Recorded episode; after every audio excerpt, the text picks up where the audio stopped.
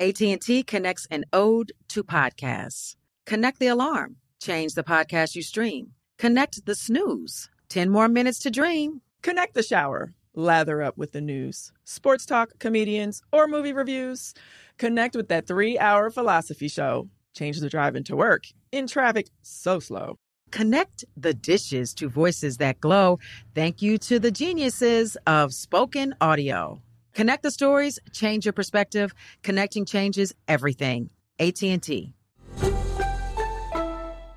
Moments like seeing my son's team cheer him on mean a lot to me. But after being diagnosed with metastatic breast cancer, or MBC, which is breast cancer that has spread to other parts of the body, they mean even more. I take Ibrance, palbociclib. Ibrance 125 milligram tablets with an aromatase inhibitor is for adults with HR positive HER2 negative MBC as the first hormonal based therapy. Ask your doctor about Ibrance and visit Ibrance.com. Ibrance may cause low white blood cell counts that may lead to serious infections. Ibrance may cause severe inflammation of the lungs. Both of these can lead to death. Tell your doctor right away if you have new or worsening symptoms, including trouble breathing, shortness of breath, cough, or chest pain. Before taking Ibrance, tell your doctor if you have fever, chills, or other signs of infection, liver or kidney problems, are or plan to become pregnant, or are breastfeeding. Common side effects include low red blood cell and low platelet counts, infections, tiredness, nausea, sore mouth, abnormalities in liver blood tests, diarrhea, hair thinning or loss, vomiting, rash, and loss of appetite. When you buy Kroger brand products, you feel like you're winning. That's because they offer proven quality at lower than low prices. In fact, we guarantee that you and your family will love how Kroger brand products taste, or you get your money back. So next time you're shopping for the family, look for delicious Kroger brand products because they'll make you all feel like you're winning. Shop now, in store, or online. Kroger, fresh for everyone. Live Nation presents Concert Week. Now through May 14th, get $25 tickets to over 5,000 shows. That's up to 75% off a summer full of your favorite artists like 21 Savage, Alanis Morissette, Cage the Elephant, Celeste Barber, Dierks Bentley, Feid, Hootie and the Blowfish, Janet Jackson, Kidz Bop Kids, Meghan Trainor, Peso Pluma, Sarah McLachlan. Get tickets to more than 5,000 summer shows for just $25. Until now through May 14th. Visit LiveNation.com slash Concert to learn more and plan your summer with Sean Paul, Sum 41, 30 Seconds to Mars, oh, and Two Door Cinema Club.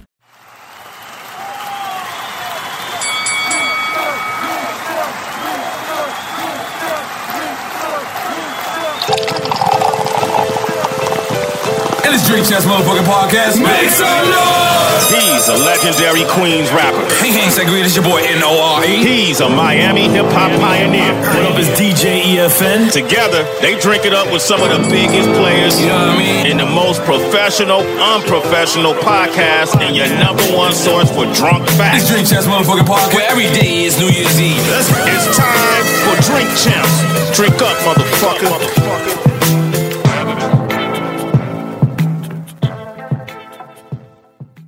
What it good be? Hopefully what it should be. This is your boy N-O-R-E. What up, is DJ EFN? And this is Drink Champs Yappy Hour. Make some noise!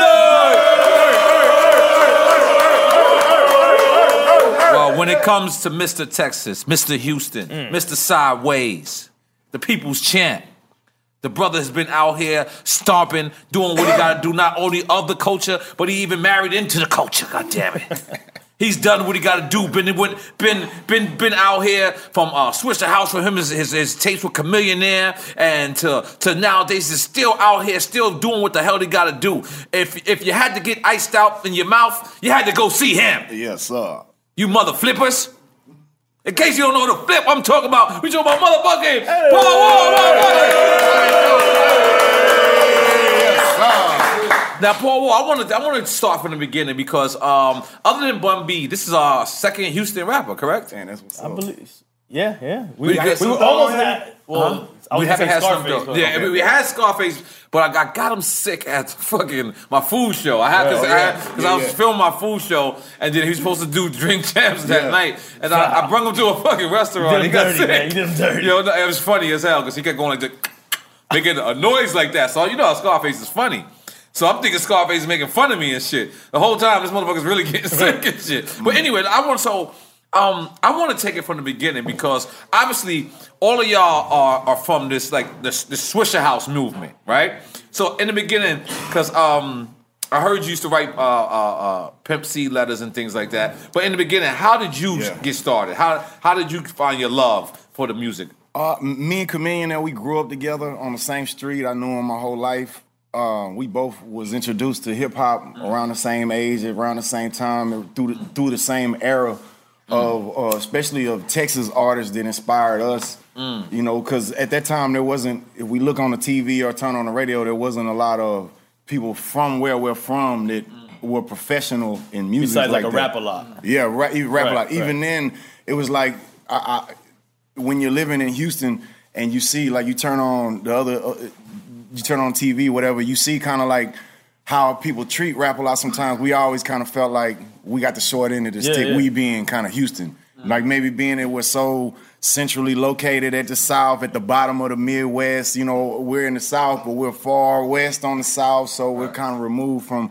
kind of what goes on sometimes in Florida or, Yeah, we or felt like Georgia. that in Miami, yeah. yeah. So it's like you know, and although we have a lot of similarities, it was like man, you know, we Because y'all, our it's own y'all a different part of the South. Like Pimp Yeah. said, he said that he considered he considered that the, the South, like the Texas, because of the different time zone. Right, right. Do, you do you agree with that statement, or that was just? I mean, me personally, I never looked at the time zone as being a reason for where being in the South because there's plenty of people in the Central Time Zone. Is you know, Right. Chicago's the Central Time Zone, and that Right. Ain't the South. But uh, you know, it just it, it's just more the Southwest. But even then, you know, California is the Southwest. So Because like, Texas seems so big, it feels West Coast sometimes. you know, you look at it. And, and, and the one thing that gets lost too is that inside of Texas, we all got our own culture. So Houston and Dallas is a lot different. Wow. And if you add in San Antonio and Austin, all four of them places are four distinct different cultures within Texas. Some of the stuff we do share,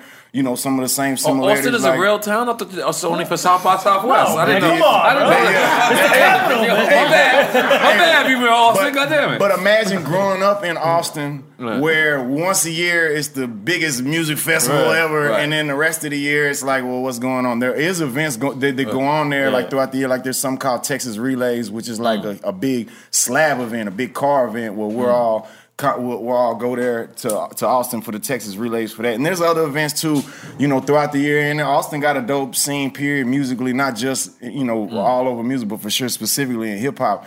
But you know, just it's a different culture. It's a different being that it's a capital, being that it's a, a college town, being that they have the you know it's considered a live. They call it the live music capital of the world. Yeah. So the rappers coming out of there, you could tell they're influenced by that. Then you go to San Antonio. San Antonio is a huge military uh, uh, town, basically. So th- it has its own culture separate from the military. But the fact that there's all these military bases all on, in San Antonio, around San Antonio, all the way to, to Fort Hood, which is clean. Uh, but you have people that come from around the world and grow up in San Antonio, but they kind of like from New York, but they're living in San Antonio because their parents stationed in San always Antonio. thought San Antonio was California. It, man, it, it- Yeah. it's a huge. It, also, San Antonio is, you know, the, the first like major major city when you come up the from the border, from the Mexican border, right there. Mm. So there's you know Brownsville, McAllen, all that, Corpus Christi, and then San Antonio, which is Mm. the big city. It's where the, you know they got we got a basketball team, there's Spurs, we got the Right. you know the, the the Oilers used to do their pre games, preseason out there. The Texans, I don't know if they, I don't think they do no, but the Oilers used to. They got you know in Corpus Christi right there, which is right there where Selena's from. Rest in peace, Selena. But they got the uh you know uh, uh in Round Rock, all around there. They got the uh the different minor league teams for the Astros. So it's like it's it's it's different than like major big city Right. type of operation stuff that go on, but it's still big city things that go on. Right. So a lot of money out there. yeah. goddamn. So if you're a producer or you're a, a artist coming up in San Antonio, you got more of a, a I would say, a global influence growing up there because it's people that I mean, it's like that everywhere though. Even Miami, it's people from all over the world Yeah. right here. Right. But you know, it's just when you in when you in school and everybody in your class, their parents are from somewhere outside of Texas. It's like it just gives you a different perspective when you are growing up as a, a rapper or producer. So they got a dope hip hop scene. Is you know it- it's different. So each one. Then we got other other cities like El Paso, which is right there on you know. Yeah, rest in peace to what happened. to Yeah, for sure, man. Oh, yeah, definitely, man, for sure. Thoughts out to God all them prayer, man. God Rest in peace. But, in 2005, you were signed to Atlantic Records, right? Yup. And uh, the debut on that was The People's Champ, Yes, right? sir. Then followed by Get Money and, and Stay True, Yes, right? sir. How can you compare being on a, a major uh, to to because you went back to independent now, right? Yeah, for sure. How- how- how- what do you like more, and how do you compare? Uh, I mean, the differences I would say is when you're independent, you got to fund everything, uh, and it's a, a lot more. To independent is grind work. It's relationships that either you or people in your inner circle have built on through years. You know what I'm saying? So it, that's what the independent grind is all about. It's you know doing the footwork, doing the leg work, just going out there really touching, interacting with your fans, really giving the people what they want consistently. Then when you go to a major label, you know, some people can continue that grind inside the major system, but it's a different. It's like college sports versus major league sports. You know what I'm saying? It's, it's similar, but it's different. Which you know, prefer? I mean, the, the major the, when you're on a major label, you got all their resources, money. Yes. you ain't got to call nobody; they calling Yeah. for you. So Yeah. there's, you know, it, it's. I would say, I, being also that I sell grills. Right. Throughout, and, and when I was on a major label, I, I still had independent, multiple independent albums I was getting, collecting money off of. That was selling more now that I'm on a major, Right. and I'm selling grills, and I got t-shirt lines, so I got other multiple businesses that are all benefiting from the Exposure. success. Yeah, Right, right. So I for sure would say I would like the major better, but Yeah, I- if- I'm with you on that. If I'm just an I artist, hate independent. Yeah, yeah, yeah. Like, you got to be built for No, that that's shit. good. You was about to say something Yeah. positive about Yeah. that. Yeah. Well, I, you know, definitely, you know, it's it's uh if you if you have a great business mind and you you can take the blood, sweat, and tears and you can hustle and not give up and tap out, then that independent is for sure the way to go. But you still need the staff. yeah, yeah. You Still need yeah. staff. That's what that's what get lost too is that when you're independent, it's like some of it works. Where my manager, who's my manager, is he been my manager, the only manager I ever had, and he's my homeboy I grew up with. And he didn't go to school for management. He was doing something else. When I was like, "Hey man, I need you to come on the road because I need help," you know. Right. And the reason why I went with that route instead of going with somebody who has a you know a diploma, a degree, yeah, yeah. I, I wanted to go with somebody that I personally can trust. Where they have, where I feel like they have my best interests at heart.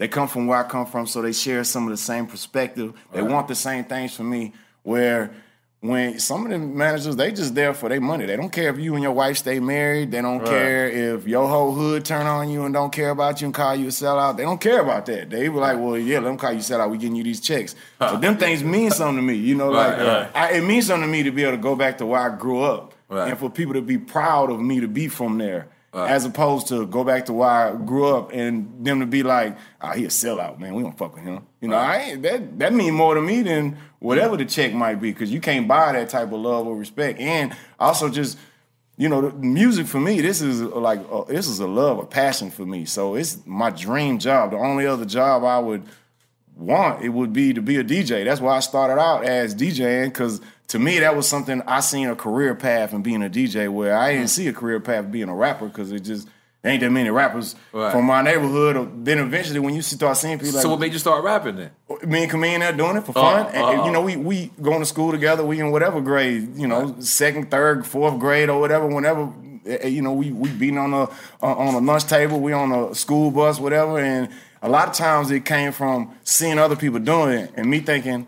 Man, they was trash, man. I could put some words together better than that. and then someone maybe call me out, hey, Paul, Wall, what you got? You, you let me see what you got. And I'm like, all right, fuck it, let me tell you what I got. And, you know, then the reaction of people, oh, damn, you really good. It's like, oh, shit, maybe I am kind of good. Let me try to do this. But it was never, you know, I, even up until, because me and Chamillionaire were rapping for a long time before we saw any success. And then when we got, when we came into the Swishahouse, even before that, I was doing, I was DJing for the Swishahouse. I was carrying Michael Watts crates. I was passing out flyers. Me and my boy T Ferris was in the uh, in the office pressing up the CDs before they the same CDs that you buy out the store. We pressing them up. So I was doing more background work as opposed to just being in front of the microphone and I'm on a uh, you know on a mixtape. So I really worked my way into the Swishahouse. So even becoming an artist in the Swishahouse, that was like back then in our neighborhood was like That was it. That, that was was like it. Death Yeah. Row. Every Yeah, car like Bad wash Boy. everywhere. And you did street jamming. team shit too, right? Yeah, yeah, cause, yeah. yeah. So I could identify. Some of with that to me was the street team was working for Def Jam or working for No Limit and, and then Cash Money. And then that's how I got on with Swishahouse. And then at that time too with Swishahouse, everybody wanted to rap with Swishahouse like in Houston Right. on the north side. So it was Right. like, shit, how can I be and I seen how Michael Watts, when people start blowing his phone up to get on a tape, you know, eventually he like, don't answer. I ain't answering that shit. But he fuck with me, so I'm like, damn, I don't want him to. If I ask him, I don't want him to turn that off, and then I can't get on no tape no more. I can't get, you know, he gonna be like, oh, don't come around. So I said, okay, man, I just, you know, work my way in, doing other work, doing other work, and I actually got on with Swishahouse with Michael Watts because I one time I seen him. I'm doing, I'm putting up, I'm putting up posters for a Def Jam artist, somebody. I see him at one of the record stores, and I asked him, I said, hey, Watts. Man, how come y'all don't never rap on no Cash Money, Mannie Fresh beats? Cause I used to love Cash Money, and Mannie Fresh beats used to go hard, and they would never, whatever freestyle. And he was like, "Well, the artists choose the beats, and they just didn't choose the beats." I'm like, "Man, they tell them they tripping. They need to rap on this beat, uh. that beat." And he just called me. Out. I was like, "Well, what would you do?" And I just freestyle something, and he was like, "Come on, let's go." And then we took me to the studio, and from Now, there, Michael it Watts, um, he died off of lean or No, you talking about DJ Screw? Yeah, Oh, there's DJ Screw. yeah, Oh, rest in yeah, peace, yeah. Screw. Okay, but um, even then, um, I mean, it's like a debatable subject. I mean, he did have codeine in his blood, but I don't think that's what killed him. He had a lot of he had other stuff in it. You know, the lifestyle be what kill you. I think more than lean. Now, I, I man, you know, it's a very touchy subject, and then and also try to. I like some of it. I try. I try to be respectful of not only him or whoever else, but at the same time, it's a lot of miseducation that people talk about there, like you know, fake lean? facts about lean. Like, Okay, put I us on. mean, me personally, I I've never seen ever anyone in the history of drink ever die from codeine. Now, is it uh, possible you could die from that? Man, I might be dranked out and then get in a car accident, but is the lean will kill me? You know, or if if I sip drink and I'm eating fried foods every day, I'm not drinking no water. Only water I'm drinking is the ice in my cup. Uh, I'm not exercising at all. I'm staying up. I'm not getting proper sleep. Everything else I'm eating and putting in my body, not only fried food, but it's some type of trash. Because lean itself is sugary, right? And then Yeah. and then you mix it with some other sugar. Yeah, you so mix is, it- is that like a big part of it? Uh, you know, I have seen long term people who sip drink long term. They teeth might get fucked up, but Oh, you know, a lot of it is just it ain't like meth. Where if you smoke meth, your Right. teeth gonna get fucked up. Right, With right. drink, it's if you sip drink Right. and you don't brush your teeth ever, and you sip drink every day, every day, every day, then you might get cavities. But that's that, the same could be said for the soda. And most people that I've heard talk about it, they say it's the soda. That Right. fucks your teeth up, not to drink. There's Right. sugar in the drink, but the sugar in the soda is what's really what it is. Now, the thing that I think um, most people, I think the most valuable information about any type of recreational drug consumption is that it, you know it's kind of taboo. Hold on, I like the way he said it. Recreational drug consumption. It makes Yeah, yeah, continue. Good- That was hard. That was hard. You know, some of it be taboo to talk about, but at the Right. same time, the fact that we keeping it private is what's causing people to die. Like some of this, like you know, if you taking Norcos or, or OxyContin or anything like that, or any Opiates, opioid, yeah, yeah. and you drinking alcohol, Right. that shit could be deadly. If you Right. taking the opioids and the Xanax and other things, the combination, that shit for sure is deadly. So it's like you know, it ain't because you know- sipping you drink know- will you know- kill you. But the lean is an opioid. The, the Yeah, codeine. yeah. You, you So- know what was LE um is that when they said that they found Pimp C that that he couldn't he couldn't breathe. Like so like uh, like like um like I think he rolled over or something like that. I forget. And like he couldn't breathe, so they, they didn't say it's lean. They said that like the Yeah. fact that he sleep apnea or They- something. yeah, like he he had for sure. He had rest in peace, man. To Yeah, the rest in peace. That was- that was my dog. He um he de- he had sleep apnea. The doctor told him, you know, his wife Chinara, she'll say this when she come on here. You can ask her, she'll tell you, man. The doctor say you got sleep apnea. You have to have the mask. If you sleep without the mask, the you CPAP, gonna die. that's just dangerous, Oh, wow. Yeah, he told him if you Oh, sleep without it, dangerous. you gonna die. He slept without it, he died. Did he have Oh. drinking? He did have drinking in his system. I think they say he had cocaine in the system too. Right. You know, but you ain't never hear no one say, "Oh, he died from cocaine overdose," but he had cocaine in the system. Right. They say, "Oh, he died from drink overdose." The doctor didn't say he died from drink overdose. The doctor said he died from heart respiratory failure or something, which came from the sleep apnea. Right. But lean is dangerous because I see so many people like so addicted to it. Like I know people who don't. You they know- wake up and that's what they do. They Some of it is. I mean, I, uh, me, I think the lifestyle is the most dangerous. Where the lean is so expensive, so people will get caught up in sipping lean, and then they fucking their money off. Now, it ain't like to the point where people is breaking in their mama houses, pawning TVs to go buy a drink, but they will. You know, I see people fuck off a lot of money on the drink, and it, the, and. To me, what's dangerous about it, the absolute most, is the fake drink. When they be playing Yeah, we with had the Two drink. Chains talking about it. He was breaking down all the right. fake stuff. Right. Yeah, that shit is the the most, most, most dangerous because man, you don't know what you sipping. You Yeah. know so I'm what are they doing when they making a fake shit? Man, I don't, I, they need to stop doing whatever they doing, man. They need to stop. But I don't, this, I don't know. I don't know if they whipping it up in their garage, like you know, or, or if it's something they just. Is they own brew this shit? Man, I don't know what they doing, but it ain't drink. You know, it's maybe whatever they. I don't, I don't know. It, that shit to me is what's the dangerous shit though is when they sip the, the fake drink because you don't know what you sipping. It's just like when they when you got pressed up pills. You know, the, the when pressed up pills is dangerous, man. You know, one little grain of fentanyl more than Right. you're supposed to have will kill you. You know what I'm saying? Is the Actavis still floating around or no? That's, Man, that's they- dead. you can Google this. They stopped making Actavis in 2000, uh, like 11. So if someone has Actavis right now, it's fake or they that's it's real, but Man, they if my mama had Actavis right now, I'll tell her quit playing. It ain't no real.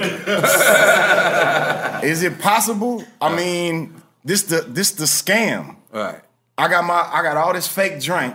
I come to you and I say, "Hey, I got got, I got a homeboy in Kentucky. His grandma owned a pharmacy. They ain't sell this shit. They ain't never get rid of it, and we got a, a stockpile of it. It's the real shit, man. I, I can get it to you, whatever."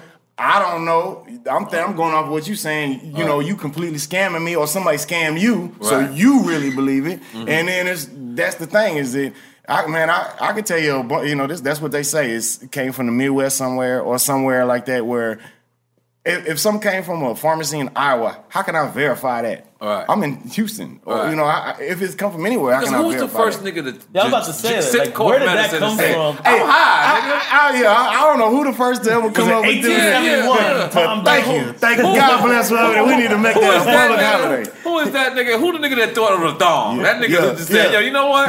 yeah, I'm take the rest of this shit out of here. Yeah, just and we gonna cheats. put some shit up your ass. 'Cause Yeah. it works. Yeah. It works, dong guy. The, the other thing they'll do is they'll say, "Oh, I know somebody who used to work at Actavis, so Mm. they know how to make it. They got they can get the chemicals online and they can make it. They know how to make it. It's the same thing." Man, it ain't the same thing, and they ain't work. Used to work at Actavis. They selling fake drink, and they just need a story to sell it. Then the other thing they'll say is, "Oh, well, uh, okay, the uh, uh, the the uh, okay, we got the pharmacies in the Midwest. We got the somebody used to work at Actavis. Then they'll it, it'll be just things like that, or, or I know somebody who can create it, or I used to have it, or my homeboy just got out of jail. This smoke kicking in. The- I, I just got out of jail. Or my my homeboy just got out of jail. He had these pints at his mama house, and he he want to sell them. You know, but it'll be. What he got? hundred pints? Because you've been selling them same pints for months now. Shit, like damn. But uh, you know, they the, the scams on the fake drink on how it's real is just, man, it's it's ridiculous though. But uh, you know, Well, big up to That's Shine. Papers. Uh, big up to Smoke Champs. Smoke Champs, baby. Uh, big up to 220 uh, Miami and Nine Lives Collective. And uh, you know, big up to people in Cherry and like I said, Shine Papers and all that. But all right, so Swishahouse now pop. But, but go before that, Okay. Because I want Yes, to go sir. back to when when Screw and then Right. started making the tapes. That was all based off of lean culture as well, right? I mean, it was a part of it for sure. You know what I'm saying? But it was like. It's like when you make a club song. It's not, it, you know, the alcohol have something to do with it. The alcohol go with it, but Right. you can make a club party song and you don't even drink. That's, So the know, slow down music wasn't because of. The, For sure, that was part of it. You know, I um, mean, you know, I, I think. I think if you were sober as fuck, I'd be Yeah. like, what is going on? Well, I'm, I mean, I grew up, and I didn't smoke or drink growing up Right. not till I was older. So I grew up appreciating it. To me, it was the greatest music on earth. So you know, you can still appreciate it. You know, I think without that, but I think in the moment of creating it and all that, and I created it too before I, you know, I was slowing music down, DJing like that before Right. I was really like leaning. And what do y'all smoking. actually do to slow it down?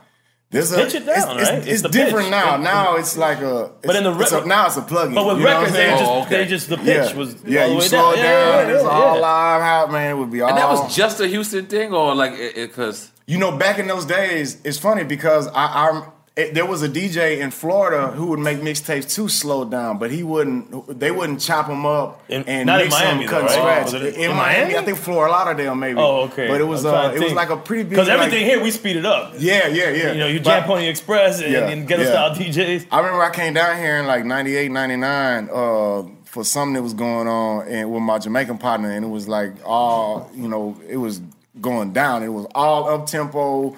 You know, and then we passed by one person. I hear somebody jamming the screw, and I'm like, "Oh shit, they must be from Texas." And then Right. that's how I found out. Like, nah, we Nah, they fucks with it. We, we fucked with it out here. But yeah. but since we sped it up out here, we was like, how the Yeah. fuck do you listen to this? Yeah. Because everybody's doing cocaine out Yeah, here. yeah. So that's so that's if you think yeah. about it. I mean, I just made that up, but I mean, if you think Yeah. about it, it kind of makes sense. Yeah. Right. We're sped up out here, you Right. know, Caribbean Yeah, vibe. yeah, the lifestyle. But then out They there, slow they, it they, down. they, they, Yeah, down. on lane. So that's uh, that slow Okay. down sounds a little better. Some of it in Texas, I, I you know, I thought about some of it in Texas. We spread out, you know, so we got, you know, you got to have a car to get from point A to point B or whatever. You got to have a Right. car. Whereas, you know, it's like that in a lot of cities as well, Yeah. but you know, it's also not like that in a lot of cities. So we spread. It, you got to have a car. A lot of people take better care of their car than their house. So we're gonna have, make sure we have mute. You know, there's bass in the trunk. So then that leads to there being bass in the music. Because when you're an artist too, you're like, oh, I don't, they ain't playing my shit if it ain't got no bass in it. So let me make sure it got a lot of bass in it. Then it's hot as fuck. So you know, shit slow like that. Then the swing and all of that, the driving slow. It really traditionally, like in the car, car wise, came from the streets being fucked up. There being potholes, whatever. Man, if I'm in this car, I ain't finna fuck my rims up. I'm gonna drive slow. I'm gonna swing around them, and then it became like a, a tradition or The just spokes on y'all rims when they The stick out. wire wheels, yes, that, sir. That, that that's for niggas not to come close to your car. Uh, it- or I mean, they- that's like the style. This is the style. For the over the years, they've gotten wider. You know, they originally when they originally came out in '84, they was they didn't stick out past the fender, Right. but just you know, when they as time went on, they got the technology got better. The rims got improved from going from aluminum to steel, so.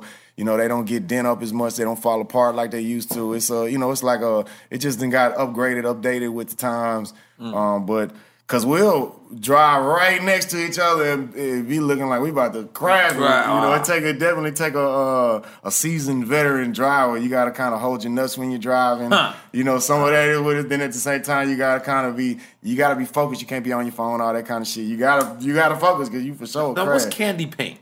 For sure, that's the you know that, that candy, that drip, that wet.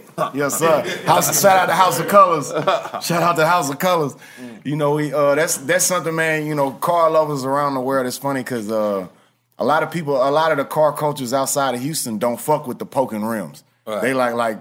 Man, they don't fuck with the poke. They be like, "Oh, yeah, your car clean, but the rims look like trash. Mhm. So they really don't. Man, especially like, it's funny. Like all my brothers in California, they be going at it with all my homies from Texas, where it be like shit because they, the cars be a little bit different. But car car lovers everywhere, you know, they got love for that candy paint, man. When you got that that paint that's so wet, it looked like a Jolly Rancher. The paint that look like it looked like you just sprayed it with a with a water hose. Uh-huh. You know what I'm saying? That, man, it's just it's just something about that, especially when it's clean. You got candy paint it's dirty. Man, I'm the definition of riding dirty. Mm. Man, my, my shit be so dirty, but man, when, when that shit be cleaned up and you looking good, man, ain't nothing like a, a wet candy car, man. It ain't nothing like a slab on candy, man, for sure. Now, how'd you get into grills? Because most rappers, no one is is thinking like that. Like, how did you? How did your mom even like to, to Man, part of that? the culture to start with. Every business Right. I got into, it was uh, I want that. How can I get it cheaper? I can get it cheaper if I sell it than if I'm just a customer. So how can I sell it? And Mm. let me, you know, let me learn the game.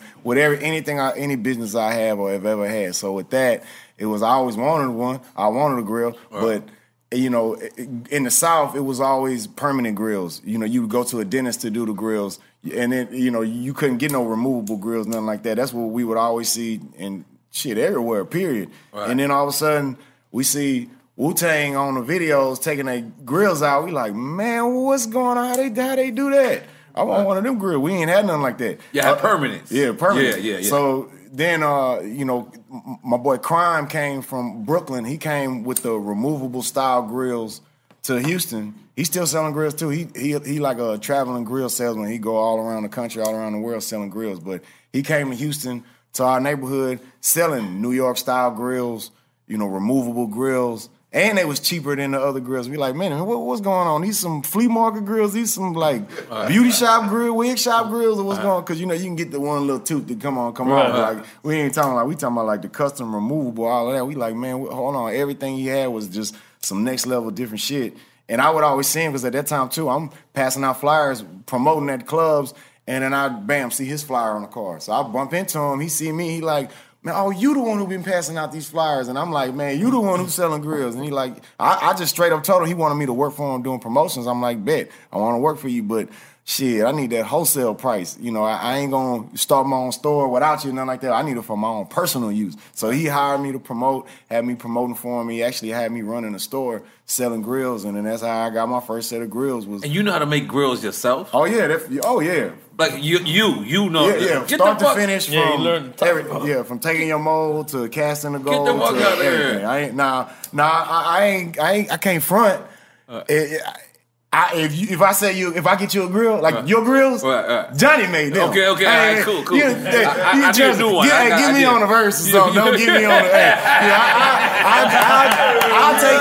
I'll be, AT&T connects an ode to podcast. Connect the alarm, change the podcast you stream. Connect the snooze, 10 more minutes to dream. Connect the shower, lather up with the news, sports talk, comedians, or movie reviews. Connect with that three-hour philosophy show. Change the drive into work and traffic so slow. Connect the dishes to voices that glow. Thank you to the geniuses of spoken audio. Connect the stories, change your perspective. Connecting changes everything. AT&T. Live Nation presents Concert Week. Now through May 14th, get $25 tickets to over 5,000 shows. That's up to 75% off a summer full of your favorite artists like 21 Savage, Alanis Morissette, Cage the Elephant, Celeste Barber, Dierks Bentley, Feid, Hootie and the Blowfish, Janet Jackson, Kidz Bop Kids, Meghan Trainor, Peso Pluma, Sarah McLachlan. Get tickets to more than 5,000 summer shows for just $25. Until now through May 14th. Visit LiveNation.com slash Concert to learn more and plan your summer with Sean Paul, Sum 41, 30 Seconds to Mars, oh, and Two Door Cinema Club. Tired of restless nights? Meet Leesa, the sleep experts. Here at Leesa, we know that good sleep is essential for mental, physical, and emotional health. That's why their mattresses are made for exceptional comfort and support, catering to every sleep need. Check out Leesa's Sapira Hybrid Mattress, named Best Hybrid Mattress five years running. Sleep hot? The Chill Collection is built with cool to the touch top fabric and layers of high density comfort foams, all intended to remove excess body heat while maximizing comfort. With Leesa, getting a new mattress has never been easier. Delivery is free, and you have 100 nights to try out your mattress in the comfort of your home. Don't spend another night dreaming of better sleep. For a limited time, save up to $700 off select mattresses plus two free pillows. Go to leesa.com forward slash iHeart for an additional $50 off mattresses and select goods. That's L E E S A dot com forward slash iHeart. Exclusions apply. See leesa.com for more details. Had enough of those supplements that leave you feeling nothing? Cymbiotika is your solution to great tasting, all natural supplements that actually work. Crafted with premium plant based ingredients, their products have no seed oils, fillers, or toxins. Try them out and actually feel the difference today. Visit Cymbiotika.com and use code IHEART for 15% off plus free shipping on your subscription order. Again, that's 15% off plus free shipping on your subscription order. Go to Cymbiotika.com. C Y M B I O T I K A.com. I'll take your mold. Let me take your mold. And then I'll let Johnny say that. I'll let my boy Jesus say the diamonds or something, man. You know, Right, but right. for sure. But yeah, yeah. But man, from there it was uh, my boy Crime. He had me up under him, and then eventually he just he brought me to Johnny, where we was just salesmen. Johnny made the everything from scratch. Oh, wow. At that point, Johnny was you know on his rise to stardom. You know, being a grill maker. Right. And then he like, man, you know what? It's about time for me to get a store. That's right around the time when we linked up, and then we just kind of took it to another level. And then him being a, a Vietnamese immigrant, Right. it'd be tough sometimes, man. Yo, I'm gonna tell you a story. This is this is like one time I hung out with TV Johnny. He's one of the motherfucking most. You know, he got the illest accent. The in the accent, world. bro. Yeah, bro. So That he said to me, tough, so. I had just we was in LA. I was with Spiff TV, and I think we were shooting a video for these people, uh, Mastercraft. So T- TV Johnny comes, Johnny Dang comes to. Uh, I, think we was filming in the Roxy in LA on on Sunset. So I'm like, yo, I'm mad happy. I went to Watts, I went to Compton, I went to Inglewood, I went to all these hoods in um in LA. So the whole time I'm saying, man, I just went to all the hoods in LA. TV Johnny looked at me and said, man, that's no hood. I'm from Vietnam. They eat my dog. Yeah, yeah, I said, oh shit. yeah. Said, my hood, no, no electricity, no I'm, water. I'm trying to identify what the fuck Yeah. is being hood and eating his dog for. Yeah. So I'm like, because I was like, you can't just tell me some shit like Yeah, that yeah. and just move on. Yeah. I need to know why you just said that. He said, man, I had my pet one day. I said, your pet? I said, yeah, man, my dog. I went to the store. I leave him outside. They take him. And I said, what? And then later on, he said, they gave me a plate of food. I eat my dog with them. Damn. Damn. I said, TV Janet, that's the wildest story I ever heard. Yeah, we But I'll never forget it.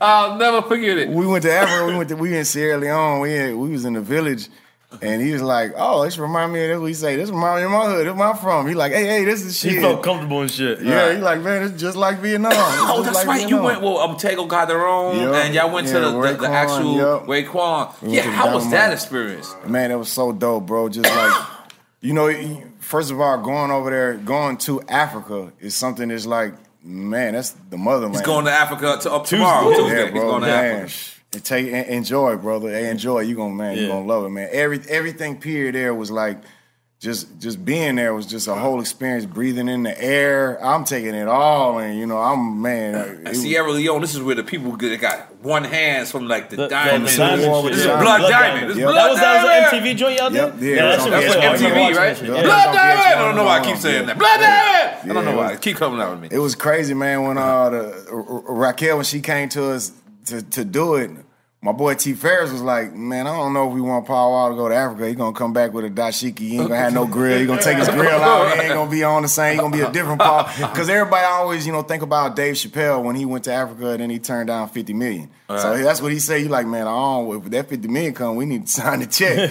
you know, but I, I was just like, nah, I, I, whatever it is, you know, even if it do transform me personally, and also being at a time when I just had I just had my son, so it's like you you put it, it just puts the whole world in, perspective. perspective, You know, just uh, especially growing up in Houston, leaving Houston to go to other cities and then going to other continents and other other completely different worlds. You know, it's it's it's an amazing thing that I this is my dream job, man. I, I appreciate every second of all of that. That's real. Then to really be educated on the diamonds and all that things I ain't know about. Yeah, I so so put us on. What did you learn out there? Like, Okay, first of all, the shit's corrupt as fuck. Just like it is everywhere worldwide, you know, shit, and man, uh, people being exploited. All the stories you hear about Africa being exploited for their resources, that should be real talk. Like people don't be understanding that this this is a, a world where every human came from, and n- now it seems like every other country and continent has exploited it in Yeah. one way or And another. continues to, Yeah, right. and continues to. So, uh, man, with the diamonds specifically,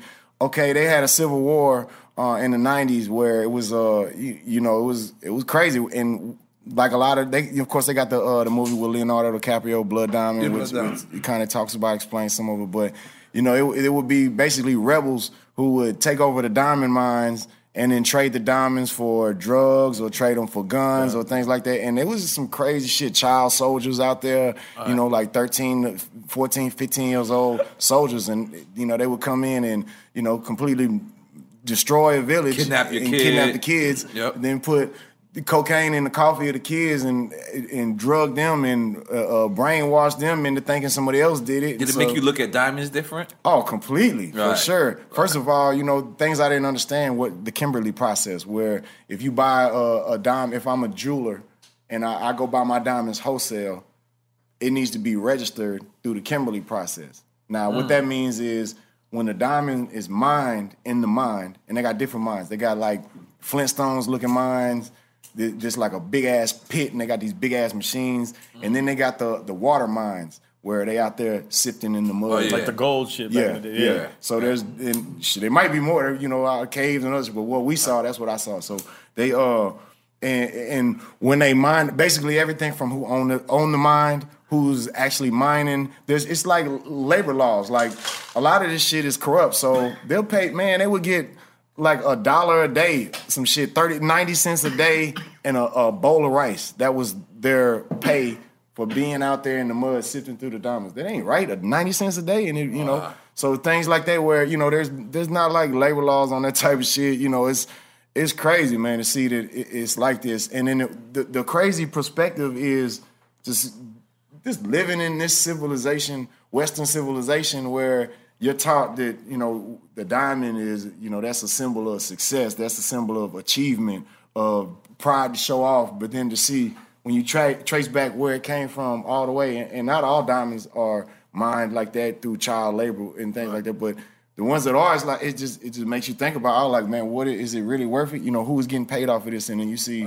you know, so that's why for me going out there it was important that Johnny came with me because I'm like, bro, we got to come out there because it's certain things on the business end that I don't know. I don't, you know, the people that you know, he the businessman when it comes to negotiating all that type of shit. I'm the marketing person where I'm the face of the company, you know. So he he do what he do, I do what Did I y'all do. change anything you did based Oh, off that trip? off Like what, how you bought the diamond? Yeah, off top. Before that, we you know we didn't even know of the Kimberley process. Right. So all of that, you know, and then of course Johnny being from Vietnam, where it's it, the the country, the life, the, it was the same. It was a lot similar to what we saw out there. Right. It touched him as well. So for sure, off top, we switched our diamond wholesaler up and made sure they were going through the Kimberley process. The ones before. Now let me say this. Now what the Kimberley process is. Let me finish it when you mine, you know, when you mine a diamond, you have to you find a diamond. You got to, you know, if I own the diamond mine, I got to get each diamond registered. Then when it's sold, whoever it's sold to, there's like a, a, a it's it's a, got a number registered to it, so it can be tracked where exactly it came from.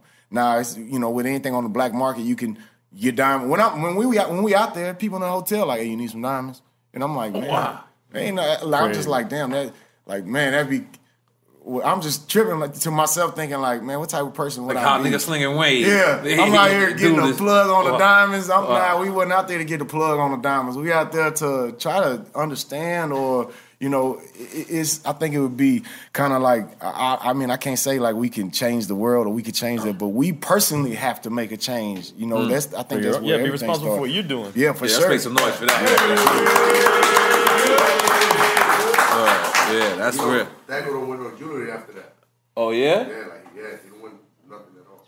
After that, the whole experience out there, bro, it was everything, you know, of uh, you know, we, we got the UN escorting us. You, you met all the mutilated kids also, I think. In, We met we met right? some of them. There's like a village too. Like it's, it's some of it. It's, it's just it's, it's you know you see kind of like growing up here, man. You know we well, first you taught that everything is perfect, and then you realize it's all lies and bullshit, and then later on you realize the whole world is like that. You know that's kind of how it was for me. It was like I grew up thinking that oh America's great, and then you're like damn.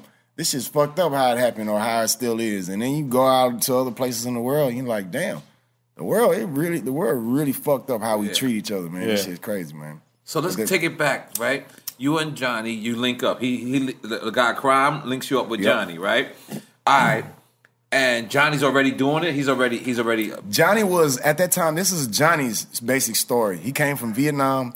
Johnny ha- actually has a crazy story within his personal family. His uncle was a general in the army in Vietnam. The the, the communist side or no, the, the, other side is down with America. Okay. He, he his uncle escaped from Vietnam. He was in jail.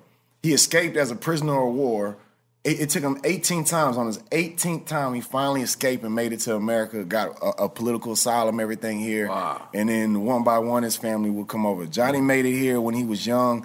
Uh, I think just out of high school, um, like he might have just graduated, like sometime around like that. And he went to school. He started off doing jewelry repair. He was man. His first six months here, I think he said he made five hundred dollars his first six months, and he was like, "Man, this is the greatest in the world." to him. Like, it was like he made a Vietnamese million people work hard, you know, as a, as a community. Like they work. hard. Has he gone back to Vietnam since? Yeah, a 'Cause few times, a I few tried to reach out when we did. I also went to Vietnam. We did a film out there. I was trying to reach out to him to be in the film. Damn, oh, you should have went. Yeah, It- uh. you already, it's already out. I mean, I just wanted to get like an interview from him about It's- us it- going. it- yeah, yeah, it's already done. but oh, I Oh, mean, I want to go back, man. We, we loved it, man. Part two, man. Yeah, shit, we yeah, looked that up Nah. for sure.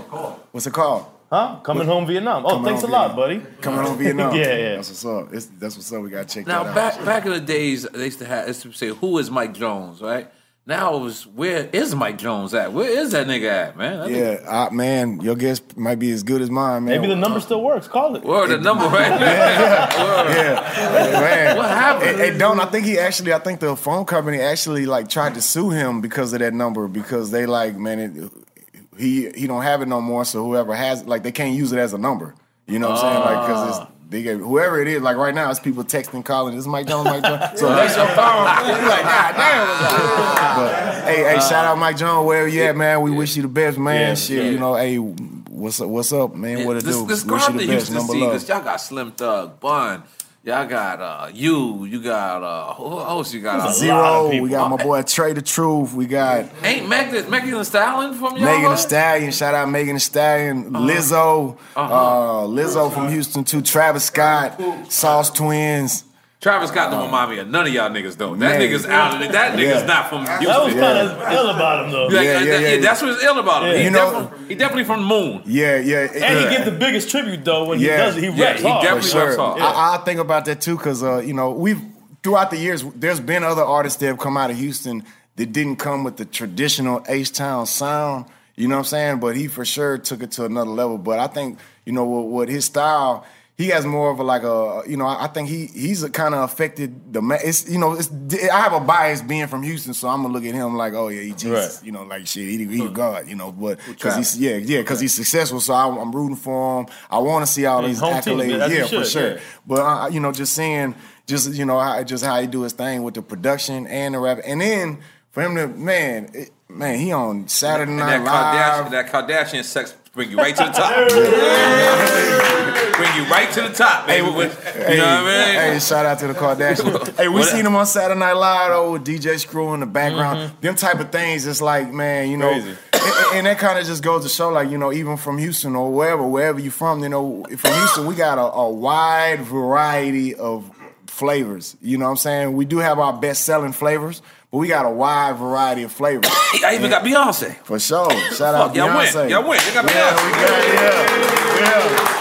Yeah, yeah. Yeah, and I wanted people to know that Paul Wall said he's not drinking today, so I am Yeah. not drinking Yeah. today. Smoke God champs. damn it, smoke Yes, sir. Yes, sir. The EFN Yes, sir. is going in, and I respect that. I Yes, respect that. So, uh, but 'cause I, you know, some people come on here and they, they, they don't don't drink and they act like they drink it sometimes, and I, you know, I don't like that. Nah, At least- yeah, we don't promote that. I We don't don't promote drink- you that. don't I'm telling drink, you, that's on you. We'll Yeah. drink. You know, For sure, um, yeah. Yeah. I want to join my guests. Now we have guests that don't don't come on or don't smoke or drink, but it's because like Joe Budden, we had Joe Budden on. I'm saying his name right. Yeah, Royce the five nine. Royce the five nine. Yeah. because they was both they both felt like they were um, Akon. Yeah. Um, well, not Akon. Uh, Royce and um Joe. They felt like they were addicts at one point, and that's the reason why they they, Okay. they, they, they don't indulge mm-hmm. anymore. Which is I'm even not more addict. I can admirable. quit anytime I want. Right. So you don't still fuck with Lean, or do you? Or do you? Huh? Or do you? I mean, you know, it's when you get older and then being a, a parent and then being a role model and actually seeing kids and then, then also having conversations with other artists and CEOs from Houston from the eras that raised me and having them type of talks with them, it give you a different perspective on the influence where if I talk about it in a rap or even if I make a whole song about it and I'm wearing a, a activist shirt or something. Because you had the cup at one point. Yeah, right? for sure. I still got it, but Okay. I, I, even then, I don't. It's at the jewelry store. Some of it is like, man, I, I, how much of it is it uh, just representing the culture, or how much? When is it turned from that to promoting the culture and promoting the misinformation of things? And then you know, it's like. Man, we got parents on there trying to ban, boycott us. But what do you feel we- about those, those kids that get on the internet and they like this? They look like they're going there, and they can't stay up. Like that's like heroin, right? Yeah, some of it is, but I mean, a lot of, you know, I think like- most of them not sipping drink though. I think most of them is taking somas and popping pills and other Yeah, shit. they probably adding Right, pills yeah. for sure. It seems like that. Yeah. But you know, and that's the. It definitely at some point it went because it's, it's so funny, man. Being in a grow, you know, having growing up musically in my musical career, or when I signed to a major or whatever, you go around the country, we sipping drink, we asking, hey, you know what's some drink at, whatever. And then I, I just, you know, certain places I'll go. I remember being in places and there was some very high power people in the room, and we sipping drink. They looking at us like we complete crackheads, and I'm like, damn, they looking at us like we crackheads, but they was snorting cocaine. So I'm like, They doing what's crack uh, made out of. yeah, and we just like, damn, it, it- it's just funny to see like how drink has just globally become accepted now. You know, like. Right. It's rappers like I look on Instagram. There's rappers in Africa talking about sipping drink, and I'm like, damn, they got Right. man, it's going down. And it's other thing like I got a homeboy from Poland. I went to Poland. He like, I got a present for you. What's up? It's some Poland drink. I'm like, uh. damn, what's going down? What the fuck is that like? All right, You word. know, and, and for sure, we, anytime we go to Mexico, we always, you know, in La Farmacia, like with a codina, uh, dame la codina, shit, you know. But it, you know, it ain't. It, it, they make it different all around the world. You know what I'm saying? But it is drink, it is cough syrup all around the world. You know, for If sure. you had one song to represent your like, your your whole career, like like like everything, just one song to represent Paul Wall. What would that song be? Oh man, that's a good one, man. Shit, dude. It's definitely been a, a journey, a career, man. My whole, my whole, this is my dream job, so I look at this as my career. Like shit, every aspect of whatever, even if it parlay into other businesses. This is my dream job, dream career. I'm gonna do this as long as I'm able and capable, man. You know, so I don't know. I think you know for sure. Uh, I would maybe say drive slow because you know it's a marathon, not a not Yeah. a not a sprint. So I'll say maybe drive slow would be would be my. And, and what song. what artists from the town inspired you, and then from outside the town? Both. For sure, Lil Keke was my biggest inspiration. He, Mm. um, you know, I grew up Lil on the era, the screwed up clique. Everybody in the screwed up Not clique. Kiki, who Drake talking about? No, no, no. Come on, you know these little niggas out here, Yeah, man. They, yeah, they, yeah. they, crazy. They crazy. They crazy. You know what I mean? They Yeah. niggas, they'll start running with the Yeah. boom. It be memes and everything. Look, look. You know what I mean? This is why We Drake. had we had to clear it up. Yeah, Yeah. gotta clean it up. I'm sorry. I'm sorry. So Kiki. yeah, look, Keke, he's the, basically the originator of a lot of the Houston culture, Mm. especially when it comes to rapping about the culture, putting on, you know, having him. You know, I'm sure he'd be a, a incredible guest because he can give Mm. you know all kind of background history. You know, it was it was him. It was him, Fat Pat, and DJ Screw when it started Mm. Legends. off. And then uh, you know, it, there was definitely it was people involved like Shout out to OG Ron C as well. OG yeah. Ron C what to do for sure. Mm. There was people involved like in, in the streets like Corey Blount, who was like a, a key figure where he, you know, the cars. He was you know one of the people in the streets making the money, so he had his cars right. So it was like an inspiration for, for everyone. You know, the, the way we do our cars now was all of you know. He he inspired me for sure the most. He was my favorite rapper, still is. He was the greatest rapper to me, still is. You know, his wordplay, the things he would say, also just representing, putting on for the for the Houston culture, being that he was somebody I looked to. He was from where I'm from, from the city I'm from. Mm. He represented where I'm from, where I looked to him as being somebody, you know, up high who who who's professional, who made it, who's elite. You know what I'm saying? Where he, shit, he from where I'm from. Shit, that's that's exactly who I would want to be. You know, definitely he's my favorite. Now you got like, No, but he didn't answer it from outside. The the outside, town. Yeah, yeah, um, yeah. Huh? Who inspired him from outside the town? Okay. Uh, inspire, I would say maybe BG. Um, Oh, wow. Maybe uh, yeah, you did say he was. Yeah, fucking with Hot Boys for sure. BG was my favorite. BG and Juvenile, they was my favorite. Um, BG for sure. I, I think I because I, I, I had the best collection, the biggest collection of his music for sure. That that was shit. Even though I, I maybe didn't pattern my rap style off of him, um, he definitely inspired me a lot. Just a, lot of that too came from the, the locality of where he from. You know, any any local rapper, they my favorite rapper, man. Snoop Dogg, he it don't get more local than that. He Long Beach for life, Right, right. But he's global. I get it. what you're saying. You know, you know any He lo- local global. Yeah, yeah, Global local. I can understand. But you know, all the lo- all the local rappers are always are my favorite. You know, when you when you ascend in, with your you know career, they want you to be more mainstream, so more people can fuck with it. But sometimes you lose your localness. But the local rappers are always the dopest to me, man. They're my favorite. Now you got like the Eminem pass. Like what I mean by that is like you know how so, most people they they'll be like, oh Logic is dope, but then they'll say Logic is dope for a white A white boy, yeah. You know what I'm saying? And then they'll say, uh, uh, uh, you know, MC Serch is dope before a white guy.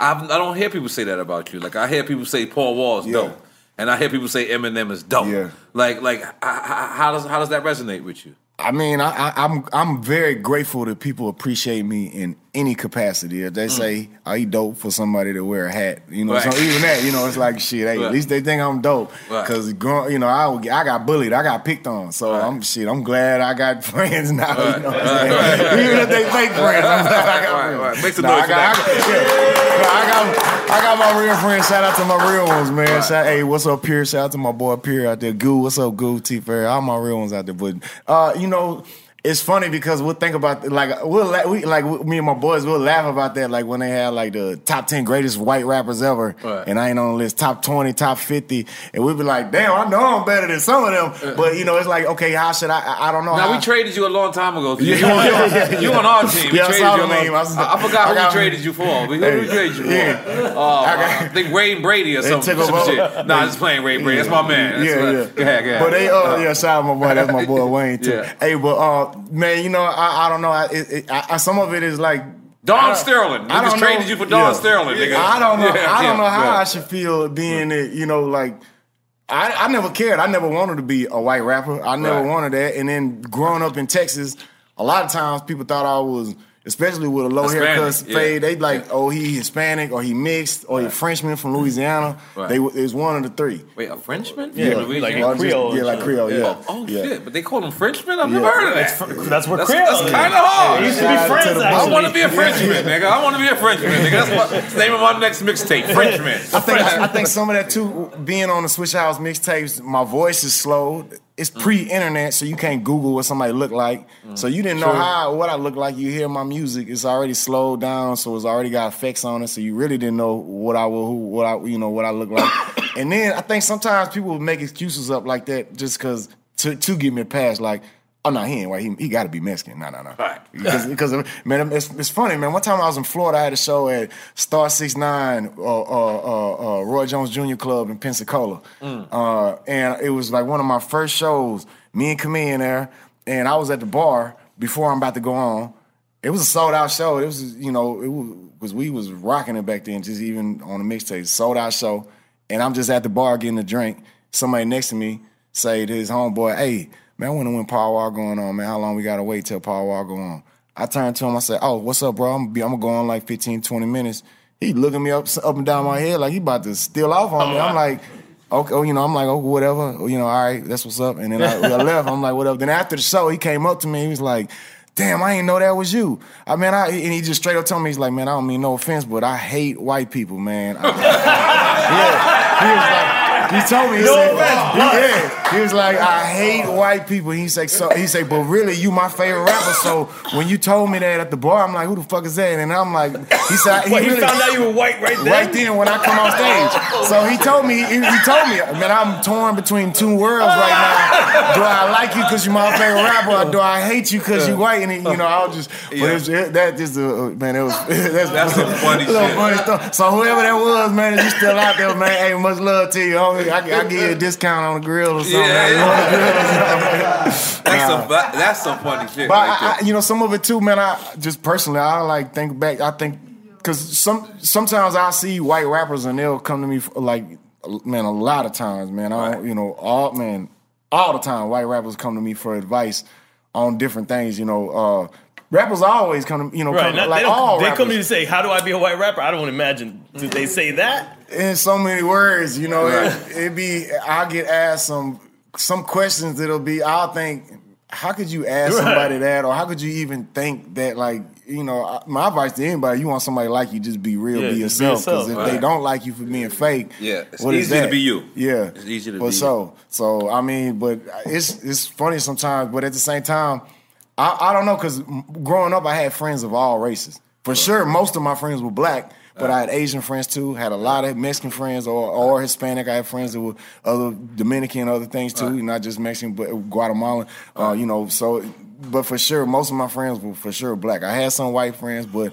The white boys in my neighborhood were the ones that were beating me up, bullying me. Wow. So it was shit. Wow. It was, uh, you know, I, well, that's just how it was for me. That comedian era, like I grew up comedian my whole life, so sh- me and them were friends, you know, since kindergarten down there. You know what I'm saying? So, eh, you know, not only him, but all our friends from that area, we all, you know, came up together. We are very similar in everything we do. You know what I'm saying? But and we all had friends of all races, but being white, it, it's, it sometimes it's like, you know, I, when they don't have me on the list, it'd be funny, like shit. Then at the same time, be like, well, that's I don't want to be seen as a white rapper or none of that. I just want people to see me for being dope or whatever. But definitely, you know, being white, being dope for a white rapper, or being dope, oh, you dope for such and such. You dope for a girl. You But dope you do that for, to the Puerto Ricans too, to the Spanish. Yeah. They be like, yeah, yo, he's dope for a Spanish Yeah, artist. Yeah. yeah. So I, I relate to. Yeah, it's uh, you know, I mean, it's good to be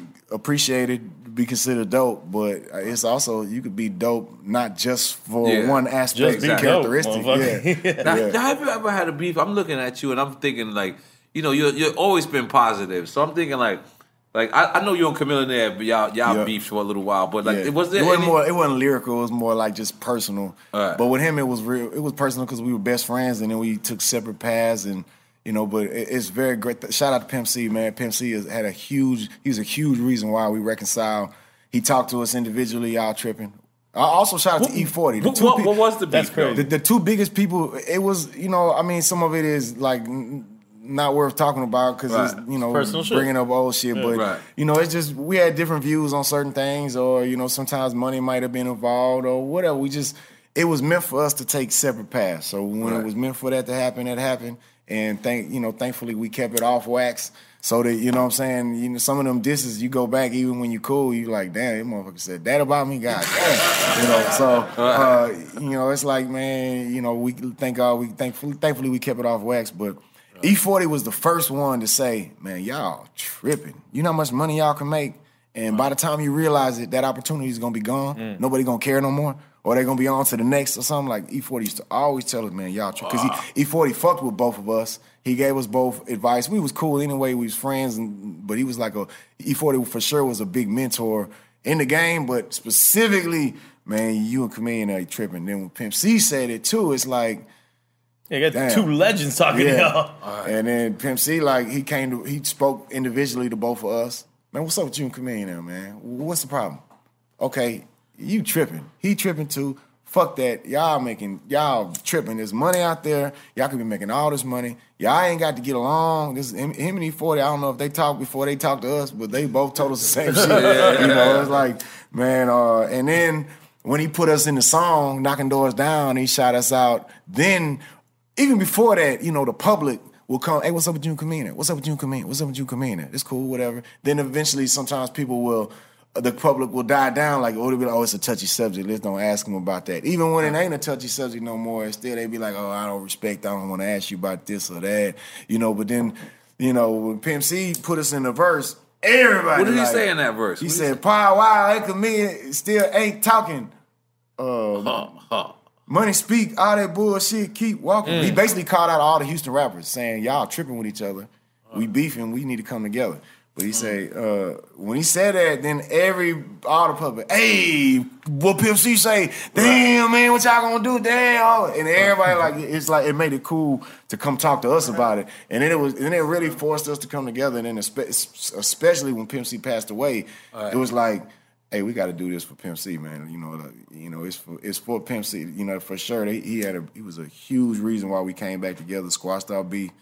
And then- when you used to write Pimp C letters um, in, in jail, you wasn't my Paul Wall pal, yet. man. Yeah, my pen pal. You, you wasn't uh, MC yet. You, you I, wasn't I was. That was kind of like. It was like during my ascension, you know what I'm saying? And then there's different levels. There's, you know, you could be a one hit wonder, you could be an underground mixtape, you know, person. You once you get on the radio, it's different. Once you're on TV and the magazines, it's real different. And it's an era before the internet, before smartphones and shit. Right. So, it- you know, you didn't, you couldn't find out about other artists unless it was put in front of your face. Right. You know, you, you, unless you go to that city and go to a record store, Right. you know, shit. The only way you hear it is if if they if they play it on the radio, which is somebody else controlling, or they play it on TV, which is somebody else controlling, or that's it. Shit, you know, you it's tough to hear So about you, other you, people. you got his address and just said, "Fuck it." Let me just. Let me. I got his address, rotones, man. Big bro, what it do? Shit, big fan, of course. And at that time too, you know, I was I was already making a name for myself with Swishahouse. And then some of it too is, you know, when you say somebody, hey, a free Pimp C, you say it on a rap. You know, you ain't trying to be like false claiming saying that. You know, some of it is, yeah, Yeah. you know, and some of it is people will, they reach like a motherfucker. So it's like if I don't know him, it's it's better to say, man, I ain't never met Pimp C, but free him, I love him. Right. But if you Right. act like, oh, that's my boy Pimp C, free Pimp C, but you ain't never even met him, it's like, well, Right. you faking like a motherfucker. So, you know, some of that too is, I, you know, is how can I represent, hold it down for him out here while he locked up and communicate with him so that I can represent, you know, not like I'm speaking for him and spokesperson, nothing like that, but just at least to communicate, let him know that we holding it down for you out here. If you need something from any of us, whatever we, shit, whatever here.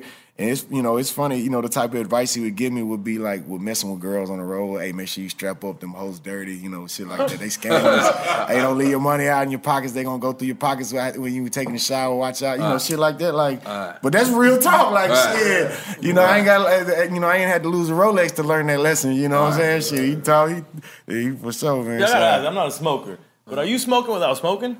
I feel like the way he's lighting it, it's just the smoke just hit him. He I, don't I got smoke, hit. I smoke backwards, and these these papers not they not lighting up. These you gotta. Uh, I'm for sure. Uh, that's why I said, man. I feel like some new shit. Like you just light it and the smoke just hits you. I'm for sure, big smoke. You gotta take it to the face. I was like, damn, he's killing it with that shit. That shit ain't lighting up. Now, what the fuck did Chamillionaire invest in that now they Yo, they saying- Chamillionaire is the man. Yeah, what did he Man, I invest don't- in? I don't know, but put your boy down, man. Let me get in on it. Word. We need my drink chance. We need like financial Yeah, advice man. from Yo, him. Uh, Yeah, let me somebody told me he invested in Lyft. Somebody Yeah, he told me. tech shit for sure. Yeah, he he- somebody told me he's with a hedge fund or some. That's you know. Anytime I talk to him about it, he telling me he's doing he's doing something involving a hedge fund. What the fuck So- is hedge fund? Hedge fund, they invest in I don't mad even shit. fucking know. Yeah, they, they they take your money and they invest it in a bunch of shit. Yeah, but what he doing? I don't know. I'm I'm want to get in on it though. Yeah. But shit, I, I don't know what he doing, but it's working for him. Cause and he always tell me, man, I ain't retired. But what what am I gonna do it for other than for the love? So he'll still do verses like he did a verse for me on "Swinging in the Rain" remix. Anytime I ever asked him to do a verse for me, he always did it. And, you know, but for sure, you know, How did y'all fix the beef? I'm sorry, I'm bouncing all over the place. a lot of it is you just gotta let it go. If we bring it mm-hmm. up and talk about it, we're gonna fight, we're gonna argue, we got different opinions, Yeah. perspective. We might both be right on whatever we're saying, but Right. a lot of it is, hey, we went through what we went through, this the past God led us on. Now we here, what we gonna do about it? We gonna go forward with this, be positive about this, or we gonna you know, and, and then some of it too is taking the responsibility of publicly beefing with someone else from your city like that. Like, you know, it it, it just sends more of a message that this is how to make it. Like people think, oh, if I troll you, Yeah. you'll respond. Because if I compliment you, you're not gonna respond. And whatever they can do to get a response is is cool. Because no one's they getting overlooked. So it's whatever they can do to get some type of attention. So I don't know, you know, uh, I think a lot of it is just letting shit go and, uh, you know, appreciating the fact that God took us, like I say, brought us through things to make us who we are. And, you know, I, I apologize for my wrong. He apologized for his whatever. Even if we ain't wrong, I, man, look, we we sorry, man. Let's make this Oh. work. And then shit go from there. AT&T connects an ode to podcast. Connect the alarm, change the podcast you stream. Connect the snooze, 10 more minutes to dream. Connect the shower, lather up with the news, sports talk, comedians, or movie reviews. Connect with that three-hour philosophy show. Change the drive into work and traffic so slow. Connect the dishes to voices that glow. Thank you to the geniuses of spoken audio. Connect the stories, change your perspective. Connecting changes everything. AT&T. Live Nation presents Concert Week. Now through May 14th, get $25 tickets to over 5,000 shows. That's up to 75% off a summer full of your favorite artists like 21 Savage, Alanis Morissette, Cage the Elephant, Celeste Barber, Dierks Bentley, Feid, Hootie and the Blowfish, Janet Jackson, Kidz Bop Kids, Meghan Trainor, Peso Pluma, Sarah McLachlan. Get tickets to more than 5,000 summer shows for just $25. Until now through May 14th. Visit LiveNation.com slash Concert Week to learn more and plan your summer with Sean Paul, Sum 41, 30 Seconds to Mars, oh, and Two Door Cinema Club. Tired of restless nights? Meet Leesa, the sleep experts. Here at Leesa, we know that good sleep is essential for mental, physical, and emotional health. That's why their mattresses are made for exceptional comfort and support, catering to every sleep need. Check out Leesa's Sapira Hybrid Mattress, named Best Hybrid Mattress five years running. Sleep hot? The Chill Collection is built with cool to the touch top fabric and layers of high density comfort foams, all intended to remove excess body heat while maximizing comfort. With Leesa, getting a new mattress has never been easier. Delivery is free, and you have 100 nights to try out your mattress in the comfort of your home. Don't spend another night dreaming of better sleep. For a limited time, save up to $700 off select mattresses plus two free pillows. Go to leesa.com forward slash iHeart for an additional $50 off mattresses and select goods. That's L E E S A dot com forward slash iHeart. Exclusions apply. See leesa.com for more details. Had enough of those supplements that leave you feeling nothing? Cymbiotika is your solution to great tasting, all natural supplements that actually work. Crafted with premium plant based ingredients, their products have no seed oils, fillers, or artificial nonsense. It's just pure goodness in every pouch. Try them out and actually feel the difference today. Visit Cymbiotika.com and use code IHEART for 15% off plus free shipping on your subscription order. Again, that's 15% off plus free shipping on your subscription order. Go to Cymbiotika.com. That's C Y M B I O T I K A.com. Where, where, where was you at when you found out Bushwick Bill passed away? Because I know he had to be a legend to you as well. Man, I got cra- a couple crazy stories about Bushwick Bill just in dealing with him, man. I got uh man, um, I heard he's a tough nigga. yeah, he, he I heard for he's sure gangster. was. He, he was, man. He, Yeah. don't, he And ain't he's take smart no in the bullshit. motherfucker, too. I remember I, I met him. I was like 12 years old. This is like the first time I ever flew on a plane. It was in the airport around like one o'clock. I don't know, two o'clock noon. I only remember this because I met Bushwick Bill, and it was the first time I ever flew. Right. You know, so I'm a kid, so I'm like, I remember a lot of that, you know. Right. And uh, uh, so anyway, I, I'm in, in Houston Airport, Hobby Airport. Um, some of this too, I know from fact checking with my mom. Hey, mama, where was that? Oh, that was Hobby. Yeah, I remember that. She remember. She knew Bushwick Bill is too. So anyway, we we I see him in the. Uh, I'm walking. I'm a kid. My mama doing something. I'm 12 years old, so I'm you know almost a teenager. I see him sitting there with a bunch of luggage around him in like a lounge area of a restaurant, just like you know restaurant, whatever. Just sitting there with a bunch of luggage, and he knocked out. Off top, I recognize him, but he's by himself. I'm like, that's Bushwick Bill. Why he ain't got all security, Rap-A-Lot mob with him? Everybody like, why you by himself?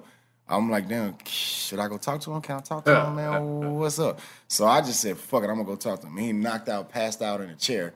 And I just go up to him, shake his, tap him on his arm. You know, I, I look back and I, you know, I, I had, I had the opportunity to tell him this story too before he passed away. You know, and it's- but uh, you know, looking back, I realized, man, you know, now I'm a kid. I ain't know. I- people need their space. You know, I'm like, damn, I was mad disrespectful. Like coming up to him, waking him up out of sleep, talking to him. Like, but anyway, I, I didn't talk. And he like, oh, what's up? He wake up, get up. I'm like, well, what's going on? And I'm like, and I'm like, hey, what's up, man? You Bushwick Bill? He's like, yeah, man, I, man, that's what's up. Nice to meet you, man. Oh, and I'm just asking him like kid questions. And you like- ain't even asked for Instagram flicker, none of that. this was before all that. I'm telling you. For sure, like damn. But uh, I, I think I might have did get his autograph, and if I did, I still have it because I have I got Big Boy's autograph too. One time I seen I got a story. I'll tell you Okay. next. But yeah, Big Boy. but uh, I I, uh, I met um. Yeah, I'm a man, I, man. Yeah, but anyway, I, I, I'm a big fan of hip hop, especially back then. If someone would come to concert, it could be somebody I never heard of, and I'll go. Yeah. I'm too young just to see what they look like walking in the club or whatever, or see if I can meet them, or even if I never heard of them, just Right. because it was hip hop to me, it was dope. But anyway, I, uh, Bill, I started talking to him, and I'm like, you know, whatever happened with the kid conversation. Eventually, I realized like I'm kind of tripping right now, man, and I'm thinking. Eventually, people gonna come back and they're gonna be like, "What the fuck you doing? Talk, you know, you gotta go." So I was like, "Damn, all right, Bushwick, man, I'm gonna holler at you." And I left, you know, and that was that. And I, okay, then when I work, you know, and it was just a, a, a great positive interaction. Mm. But I thought that's how all rappers were. Mm. Cool as fuck. Like Oh, they yeah. want to talk to you, whatever. They wake up out they out your sleep to talk to you. So then I go to the uh, later on in life when I'm working for Def Jam.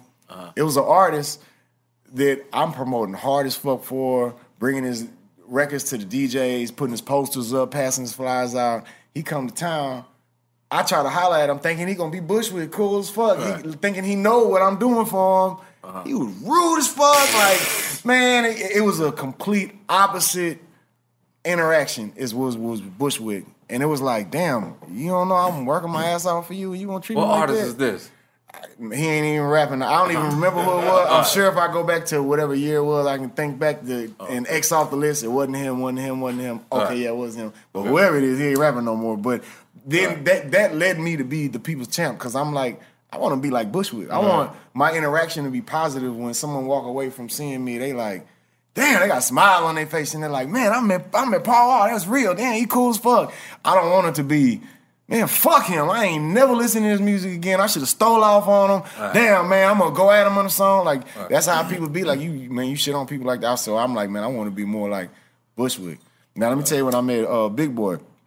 It was like a few years later, maybe like uh, I might have been. But you still a kid. I was still a kid. Okay, continue. Uh, I might have been like, uh, I, I might have been like 16, 17. So it was around the same time as I was working for Def Jam. Me and Chamillionaire, it was like where we was just old enough to drive, but we ain't had no car. Mm. So I, I- they had a, a concert come through Houston, and it was uh, uh, OutKast. Uh, I believe it was Erykah Badu, and it was uh, The Roots and uh, Cypress Hill, I believe. That sounds crazy Um, lineup. Yeah, it was it was shit. It was crazy, but it was at the time when all of them were new artists too. So it was like Questlove opened up. I mean, or not Questlove, or the Roots. Because I met Questlove there too. He was cool as fuck too. He just standing at the uh, you know, one of the uh, what you call it booths, and I'm go up to him like, oh shit. That's you on stage, yeah. he talking like, damn, man, that's crazy. That's what's up. And I'm going back. Me and Chamillionaire, okay. Me and Chamillionaire was at the show. We're sitting at the uh, the, the, okay, it's the the, the Cynthia uh, Mitchell Woodlands Pavilion, where it's an outdoor pavilion. They got a lot of these all around the country. Not the same name, but they got these type of venues where they got like front row seating, and then they got like lawn seating in the back, grass Yeah. seating. Okay, so it'd be like uh, it'd be like a, a chair seating, and then it was a, a, a walkway, and then it was like a six foot up chaired seating. So me and Com- then behind that was all the grass. Okay, so me and Chamillionaire are sitting in the front row of the back chairs. So where the walkway is in front of us, we about like six feet up, eight feet up, but we at the edge front row, so people walking. So OutKast perform, they get off stage and they walk, they walk through. Uh, I see Big Boy walking, and I'm like, he walking with two security guards. I'm like, oh shit, come in, there go Big Boy.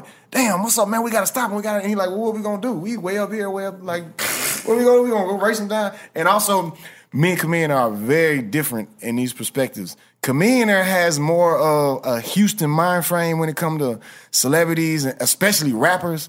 And this is the mind frame. I ain't finna be on his dick. I like him, but I'm not finna ride his nuts. Right. So that's like shit. The Houston mind frame. It'd be a sold out show. Everybody mean mugging you, but they love you. But they Right. just mean they don't want you to know they love you because uh-huh. they don't want to be embarrassed. So you know, or they don't whatever. They don't want you thinking they on their nuts. So I'm more of a man. I love that person. Let me go tell them I love them. You know, Right. Chamillionaire's like, yeah, I love them too, but I ain't gonna be on the. So we Right. we sitting there and we like just sitting on the front row.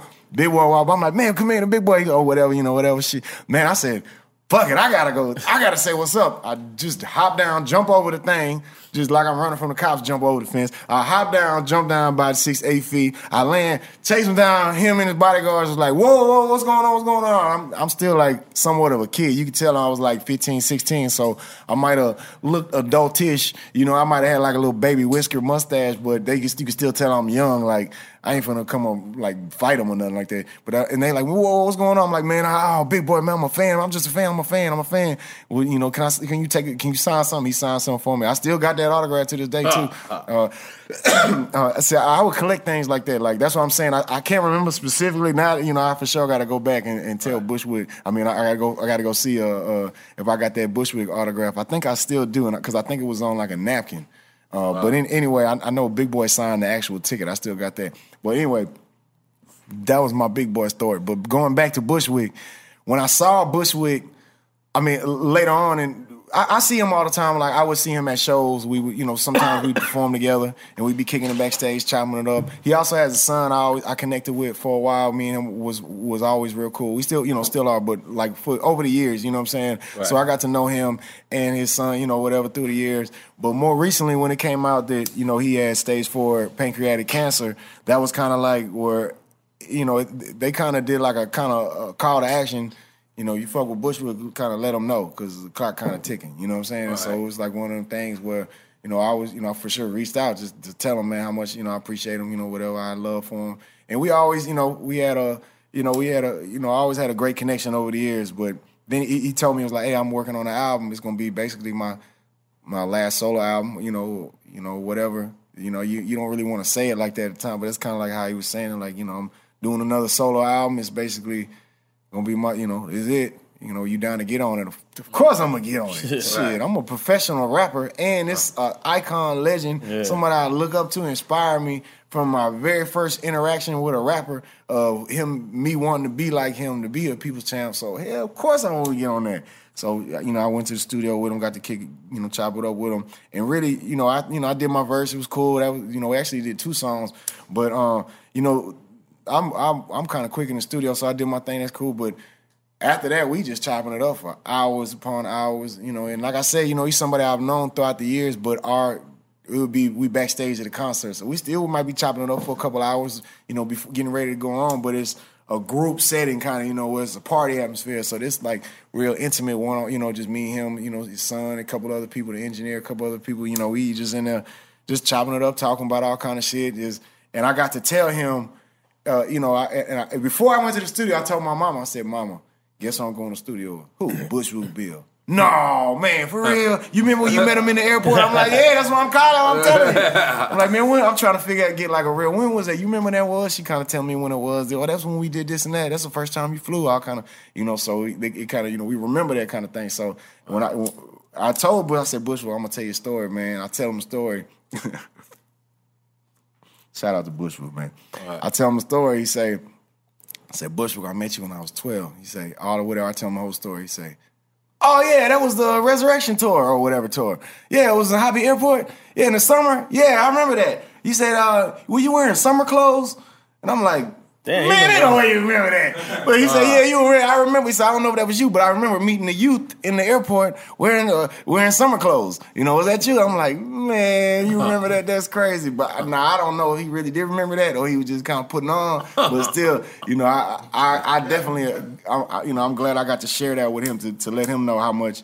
You know, he See, don't ever make fun of my influenced. Karis one ball. Well, hold on. Let's let's let's, let's, let's, let's all give let's all give him a moment of silence, y'all.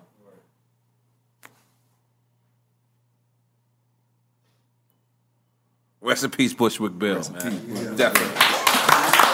Now most people, now most people I see with grills when they smoke or they eat, they take the grills off. You don't you don't take the grill off when you smoke or eat? I mean, when you when you Is own the that jewelry good? store, I get to cheat. I can cheat. You know what I'm saying? I got the jewelry store, so it ain't it ain't nothing. So so why why do people do that? What is it? Mess it up or something? Well, think about it. You got you know your chain right there. Mm-hmm. If you you got to eat, let's get you know we getting lasagna. Right. You ain't gonna dip it in with lasagna. Exactly. And then you gotta let me get a coffee, dip it in a coffee. Let me get a milkshake, dip it in a milkshake. Let me eat a hamburger or whatever. Let me whatever you know. So it's like you think about it. You don't you wouldn't do that with that. It, it's grills. It's your teeth, but it's still precious metal and and jewels. So you know you gotta some of it comes with, especially the smoking, it will tarnish the, the metal, make it, you know, change the color a little bit. But when you buff it out, it's brand new, back to new. Uh, and then different qualities of the gold will get dirty quicker. Same with the diamonds, you know. So when you got a higher carat gold, it, you can smoke. It's not a big deal. Uh, but you know, just it's just proper grill care. Uh, Me, I don't, you know, I, I, you know, whatever. I don't really tend to take my grill out too much. You know, I'm actually about to um, get some. I'm about to go permanent on there. Get some. Get something new. I'm gonna, I'm gonna Permanent, you said? Yeah, yeah, yeah. I'm gonna Uh, those the, obviously those are the ones that don't come out. Yeah, yeah, yeah. So um so uh is there a difference between regular gold and dental gold? Well, the dental gold, uh, I think when they say that, they mean like the a higher quality of the carat of gold. So typically, there's like 10 karat gold, 14 karat gold, 18 karat gold. Now there's 22 karat gold sometimes, 24 karat gold. Bruno Mars made a song about it. So, but when you go to buy jewelry, it's typically 10 karat, 14 karat, or 18 karat. 18 karat being the higher carat being the best. But also, it's boys whipping that gold up, man. Boys will whip that gold up with silver or some other things. You test Wait, it. wait, what do you mean? back. What do you mean? I don't understand. It'll be six karat gold, Oh. and, or whatever, and they'll dip it to look like 18 karat or dip it. I actually got a song called with Zaytoven called 18 karat gold no dip because boys will get 10 karat and then dip it to uh, look like 18 karat or 14 karat gold. Uh, in, you know, shit, I ain't know that. yeah, but uh, I ain't know that. yeah, it's uh, but the, the I think I think you know I don't know I could be wrong, uh, but I think when with the dental gold, what they mean is a 22 karat or or the higher higher carat, but or, which is usually I think 18 karat. The- All the dentists I know use the 18 karat. Shit, we do the golds for all the dentists, and it's 18 karat. Ah. Uh, but that's that's actually how Johnny start how he started with the grills was he was already doing jewelry repair, already doing a few custom things like for jewelry stores, not for Uh-huh. customers, but for jewelry stores.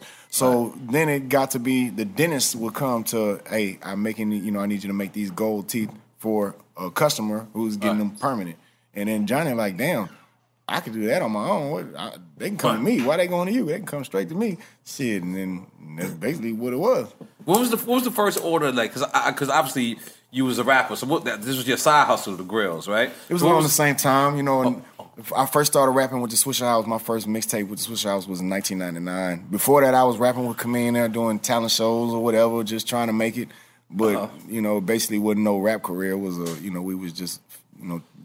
What was the first order with you and Johnny where um you you was like, you know what, I can make some money off of this shit. Like, you know what I'm saying? Like I actually Well, I, this one I'm doing. I was working for Crime where I, I worked That was at the a, other team yeah, guy. Yeah, I was working for him, and it was at a store where we sold Swishahouse tape. It was like a hood store, Uh-huh. like you know, uh, uh, uh, you know, like a bodega kind of, but we don't call it that. It was just like just a store, corner store, where they, we sold uh, Swishahouse mixtapes. We sold hood T-shirts that'll just have the name of your hood type shit on there, North Side or whatever, just type of sayings, type of shit on there. And we would be in there selling grills, selling gold tea, but uh, after a while, you know, as shit started picking up, it was like, okay, I gotta, I gotta move out of here. I gotta, you know, I can get money in other ways. But I really, originally, I started out working for Crime, doing the promotions. That's the first time where I actually ran a shop, ran a grill shop, and then even then, it was still working for Crime. He paid me a salary, and I would sell grills, and I was a salesman, but he did everything. He took care of everything, and then eventually, he was like, hey, look. I'm gonna do something for you, man. I'm gonna introduce you to Johnny, man. It's, you know, and he was like, all right. I was like, bet, shit, yeah, I- yeah. And he basically gave. Was Johnny making it for him? Yeah. Oh, okay. But Crime had different people too. Crime had somebody in New York that was making them. He had somebody in, uh, you know, uh, uh, and but Johnny did the majority Right. because it was local in Houston. But he had multiple. He had, he got all kinds of stuff going on. But, But he, it wasn't. It wasn't like a celebrity who came to you and like, and, and then you was like, you know what, this is this is something I'm gonna invest my money in. Well, I think it was just nah. It was more like just a hustle because Mm. Lil Jon was the first celebrity I did, but before that, it was just. Oh, I was making money, man. I was making all kind of money selling grills, and I would. It, it- the the hustle is you pass out flyers with your number on it, with the prices on it, and people will see it. You go to all the different cities or towns that in a three four mile radius or three four hour radius. You know what I'm saying? So I would Wow. go to Dallas, San Antonio, Austin, the same places I'm going to sell Swishahouse tapes. Because uh, keep this in mind too, I was selling Swishahouse mixtapes before I was rapping on them. I was mm. promoting and distributing. I would press up the, I would press up the, the CDs and the tapes, and I also would distribute them and go to the stores, fulfill the orders, take them back to Watts or Ron C or G Dash. That's what T Farris was doing too. We came in at the same time doing that before I was rapping with the Swishahouse. So I got to seeing, well, shit, the same grill hustle in Houston. I can do this out of town. So I go to Dallas, all these places, put my number down with flyers with the prices. They already were traveling to Houston or places to get grills go- or to whatever whoever they local hood dentist. But it would, it's like it, it ain't a good selection of people to go to. It's only like one or two or maybe three in Houston. At that time, they were doing permanent grills that were like hood dentists, like doing that. So it's like, shit, where can you go? So uh, you know, doing that, it, it would just work. And then I would go to Louisiana, same thing, Lafayette, Lake Charles, Opelousas, on the Baton Rouge, and then even every direction. You know what I'm saying? So uh, it, just it got to be a, a real hustle for me. But Lil Jon saw it and was like. He knew who I was as I was at the time. I was As DJing. Oh, well, I- oh, okay. I was Oh. DJing, and I was an artist. which I was a freestyle artist, but I kind of a lot of people, you know, I, I kind of got more recognition as a DJ at that time. at that time, from Who's other DJ name? artists. DJ Paul Wall? DJ Paul Wall. Okay, okay. The other artists, I think a lot of they more respected me as a DJ because I wasn't hound, hounding them for verses and all let me act like I'm friends with you and all that. It was more like I'm a DJ. I, I play your music. They respected me for that because I really will support people I fuck with. Okay. And uh, whereas the fans fucked with me as being a rapper, they didn't give a fuck about me DJing. The fans fucked with me as being a rapper, but the D, the other artists they fucked with me as being a, a more DJ. So I, it was a lot of other the artists I fuck with. I fuck with Ti real tough, real heavy.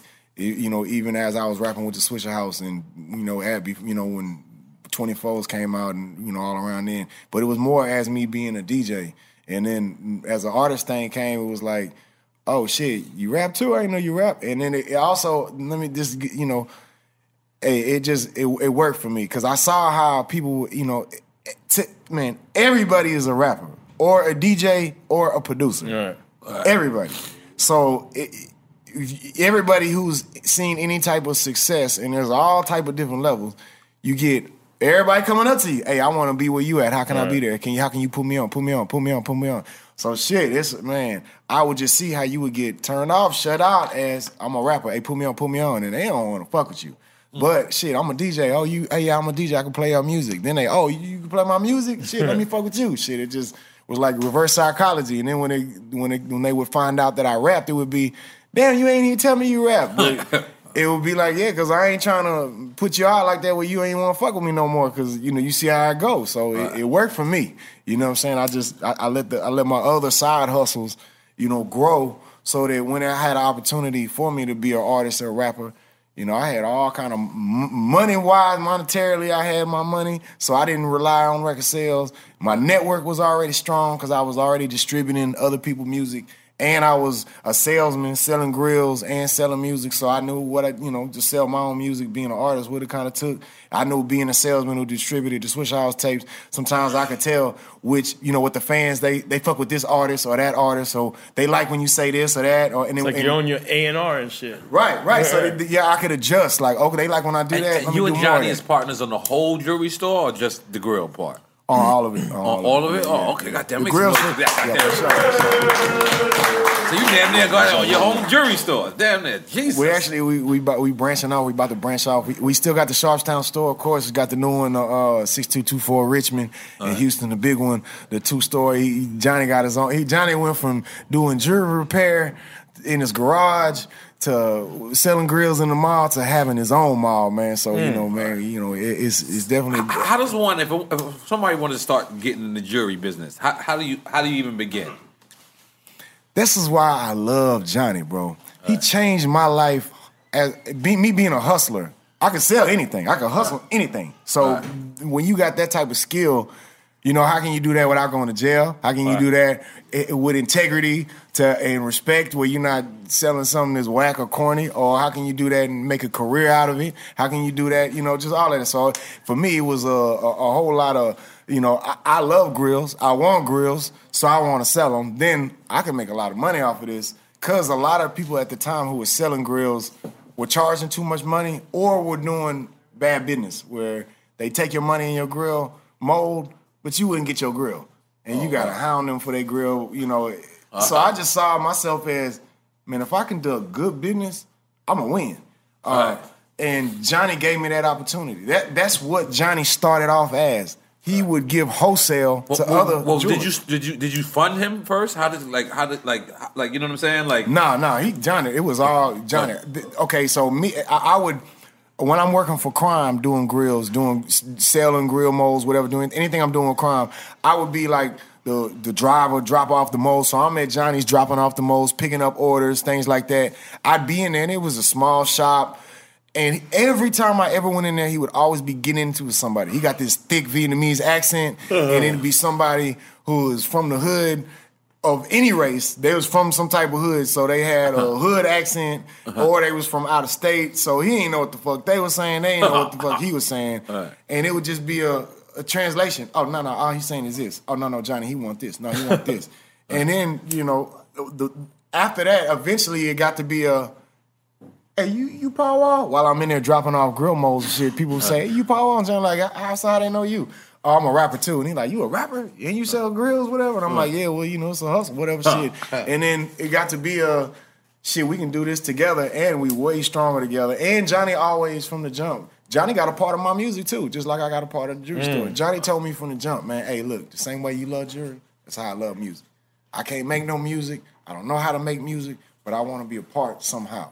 Whether it's doing concerts, you know, just investing something. I want to be. I want to be a part. So that's why we always had kind of meshed the way we have. The jury Oh, is that's his thing. I do the marketing. I do things like that in terms of the marketing outreach.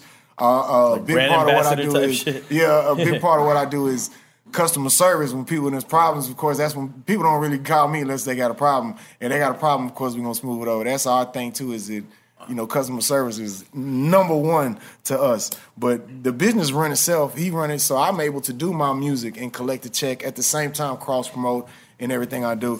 But uh, it, it it just it just was like a why why not? We got to team up. Let's do this together. And me, I'm a very loyal person, so I'm not the type to let me do this on my own without you to X you out so that I can make a little bit more money. I'm more of a let's build this up together. You got kids, I got kids. We'll pass this on to our kids together. You know, I'm more of a, a builder than I am of a let me go do it on my own nomad style. even dope. though- Let's Charlie, you got your grills? Make some noise Let's see, what, let's see what the quality of those grills are. Yes, sir. Where'd you get those grills, Charlie? Yeah, yeah. hey, hey, but this why this why I love Johnny because But it might be that dipshit. Uh, hey, uh, uh. hey, hey, hey, nah, but I- it might you looking good. You shining now, so it might not. I don't know. You know you shining. Hey, but this is why I love Johnny because the same opportunity he gave me to go hustle and make a, a living and make money off of this, man, he get that to. We got thousands of wholesale clients around the world. So that you know, instead of him franchising off and having a Johnny Dang company in every city, there's like ten Johnny Dang company people who are getting their wholesale from us, but they're their own business. So I, I, You're like empowering them. Yeah, I, Yeah. I appreciate that he empower you to be your own hustler to to build your own business for your kids. You know what I'm saying? That's I- that- that's why I love That's Johnny because he get an opportunity. I've seen him time and time and time again get that opportunity to. Well, what's the first thing a person should do if they want to get into the jury business? well, I mean, Because you had Johnny, but I um, would say this: no matter what, it's very easy to get tempted to run off of people money or charge them more and get them. Ah, they paid ten thousand, but let me act like they paid nine or eight because I need some new rims or something. You know, so I think good business and customer service is key. A one key to long term business. Now, if you want to go out and hit licks, come up real quick. That's a completely different business structure. You know, my the business advice I can give you is for long term careers or something you could pass on to your Wow. kids and make Yeah, millions of dollars off of. businesses, Yeah, If you want to make a couple thousand real quick, you can go hit licks and burn people on their orders. But if you want to make some millions, yeah, you can't do that type of shit. But that's what, man. Uh, you know, real talk though. If you want to sell jewelry, the best advice I would give to you is if you like, man, go talk to Johnny. He- We got a we have a whole department. This a wholesale department. This is just as big as the gold casting or diamond setting or shipping or any other department we have. The wholesale department is huge, man, and that's also why we're able to sell 400 grills a day. You know, it's, it's crazy to be to be able to do this much, but it's not because they. don't need another grill. God damn it! Yeah, you know we got you. You know we got you, big But bro. now you was in a movie called um, "You Hope They Serve Beer in Hell." Oh yeah, my boy Tucker Max. What's up? How the hell you get involved in a movie like that, nigga? Man, uh, it's a uh, yeah, man. It's a you know, I, I I'm not that good an actor, but I think that might be where it started. They put me in the in the movies that, that not the not, not the uh, mainstream successes, but that was they did make some money off of that. It's based off a book. My boy, there's it's a real person named Tucker Max. He got a book. It was on a New York Times bestseller for like. 10 years, something crazy. Like he brought, I think he might have broke a record or something. He was on, it, but the book is like a, a story he wrote, which is basically like, uh, adventures of getting fucked up and, and fucking girls and just reckless shit. Yeah. Hey, I fucked three girls in one night and I didn't wear a Hey. condom. I got so Oh, drunk oh. and I threw up all over the floor here and there. Oh, hey, one time I had to shit and this girl gave me head while I was shitting. Like it's like And this is on the disgusting type of bestseller yeah, list for 10 yeah, yeah, but it's all true stories, and uh, uh, you know of him. And I had to ask him. I was like, "Hey, bro, these all can't be your stories. It got to be like you and like four of your homeboys, and you all put them together." But he like, well, it's just me. But anyway, he, I, I met him through somebody else. When I, the first time I went to Iraq um, with the USO, I went with uh, my boy Jamie Kennedy and Stu Stone. And um, Jamie Kennedy, you know, the actor comedian, he- Yeah. he, had a book out, and uh, Tucker Max. He, uh, he's the one who wrote it. He like co-wrote it. You know what I'm saying? So anyway, I was he was talking to him and he was like, "Oh shit, hey, my boy Tucker Max say what's up, man. You know he he, he helped co-wrote my book." And I'm like, "Oh shit, tell him what's up. I'm trying to write a book too." Anyway, he wrote a bunch of books. He he he, co- he helped Tiffany Haddish write uh, with her book. You know, I, I don't, you know, I wasn't in on their writing. I don't know how they do it, but a lot of times when they write books like that, you'll like do an interview and then it'll be kind of transcribed, kind of whatever. I don't know, but whatever. Anyway, but if you look on the book, the, the last black unicorn is say Tiffany Haddish, Tucker Max. So I'm like, oh shit, my boy, I seen I seen that. I was wired up when I seen that. But yeah, he uh that's how I met him and I'm like, damn, he's like, yeah, I wrote a book, it's on a New York Times bestseller. But you know, he like co-wrote he like a bunch of other books. So we got to be cool and he like, hey, they going and I told him I was like, hey bro, if they I can't act for shit. I ain't been in but like three or four movies, but say man, if you make the because he said they gonna make a movie out of the book. I said, hey bro, put me in the movie, man. I trying to get in that movie just because I'm trying to get a movie credit. So that's how I, that's how it basically happened. He put me in the movie. Uh, he basically wrote me in the movie, which was like a, a parody of myself, kind of like my you know my name in the movie was Grillionaire. And it was just- yeah. So, uh, but uh, yeah, shout out to my boy. What's up? Now, now you got a real, you got a real, you married a real sister. You ain't married like a fake black girl. Shout you out to Chris married Wall. a real, real black. You have what? What has been like like that? Because um, what is what has that life have been? Because obviously we know you white and you married a, a, a, a black girl. Like, has that been pluses for you? Have that have people critiqued you for it? Like, you know, it's, you, different people have different perspectives. You know, it's she's my dream woman. Any, anything I Aw, can. let's make it. Nah, but anything I can ask for or could want in a partner is, you know, she that for me. So I don't want nothing else. I would. I Don't touch never, your hair though. Don't touch your hair. Tell her. Go ahead. No, I, I don't. I, I never, you know, I never been married to nobody else or nothing else so I, like that. So I never even, you know, been. in- This is she really the first serious, serious relationship that I had ever been in long, long term like that. Even we got married on our two year anniversary. So shit, I don't know. For me, you know, we get it different ways. Of course, if you look at the comments on a post or something, you'll see all kind of shit sometimes. But I think, you know, if you racist, then you're gonna find some racist Right, out of it or whatever. Or you know, there's there's definitely people on both sides who got a problem with it. You know what I'm saying, or whatever. But hey, man, I wish them the best. I hope they be happy. You know, I'm I'm happy. I'm I'm I'm proud to be married to it. This this is what I wanted. This as a, being my parents were divorced, and you know, I, this is what I wanted, man. I want to be married. Shit, I'm not trying to be like rapper married where I'm married, but I'm fucking on the side. Right. You, You said know, rapper no, married. yeah. That's hard. That's hard. That's hard. I caught it. I caught it. or or, enter- or just Uh, just uh. or just just uh, entertainer married where Right. you don't tell nobody you married. You know what I'm saying? right, or right. just you know, hey, I'm because it even you know, as a child growing up, if I want to think about what rappers, you know, from being whatever age I was when I first heard hip hop, what what what age, you know, who's married? Who talks about being married? Or who's proud to be married or any of that? You don't hear none of that. Only thing you see is scandal, side bitches, baby mamas, dogging girls out, love songs, broken. You know, hey, that's different. The love spectrum or the the interactive spectrum, you know, whatever. It's big, but you don't hear too much of uh, yeah, I'm married and you know shit like that, or you know whatever, or, or you just see people talking about it at all. You'd be like, damn, I didn't even know they was married till you find out somebody that got divorced. You know, like, Right. damn, got divorced. I didn't even know they was married. Shit, but but you know, so for me, it was like, uh, who do I look to as a role model to be, you know, to be married in entertainment or be a rapper that's married or interracial? I never really looked at any of it like any of that. But it, who do I look to for just to be a marriage role model, especially in rap music? You know what I'm saying? Like, mm.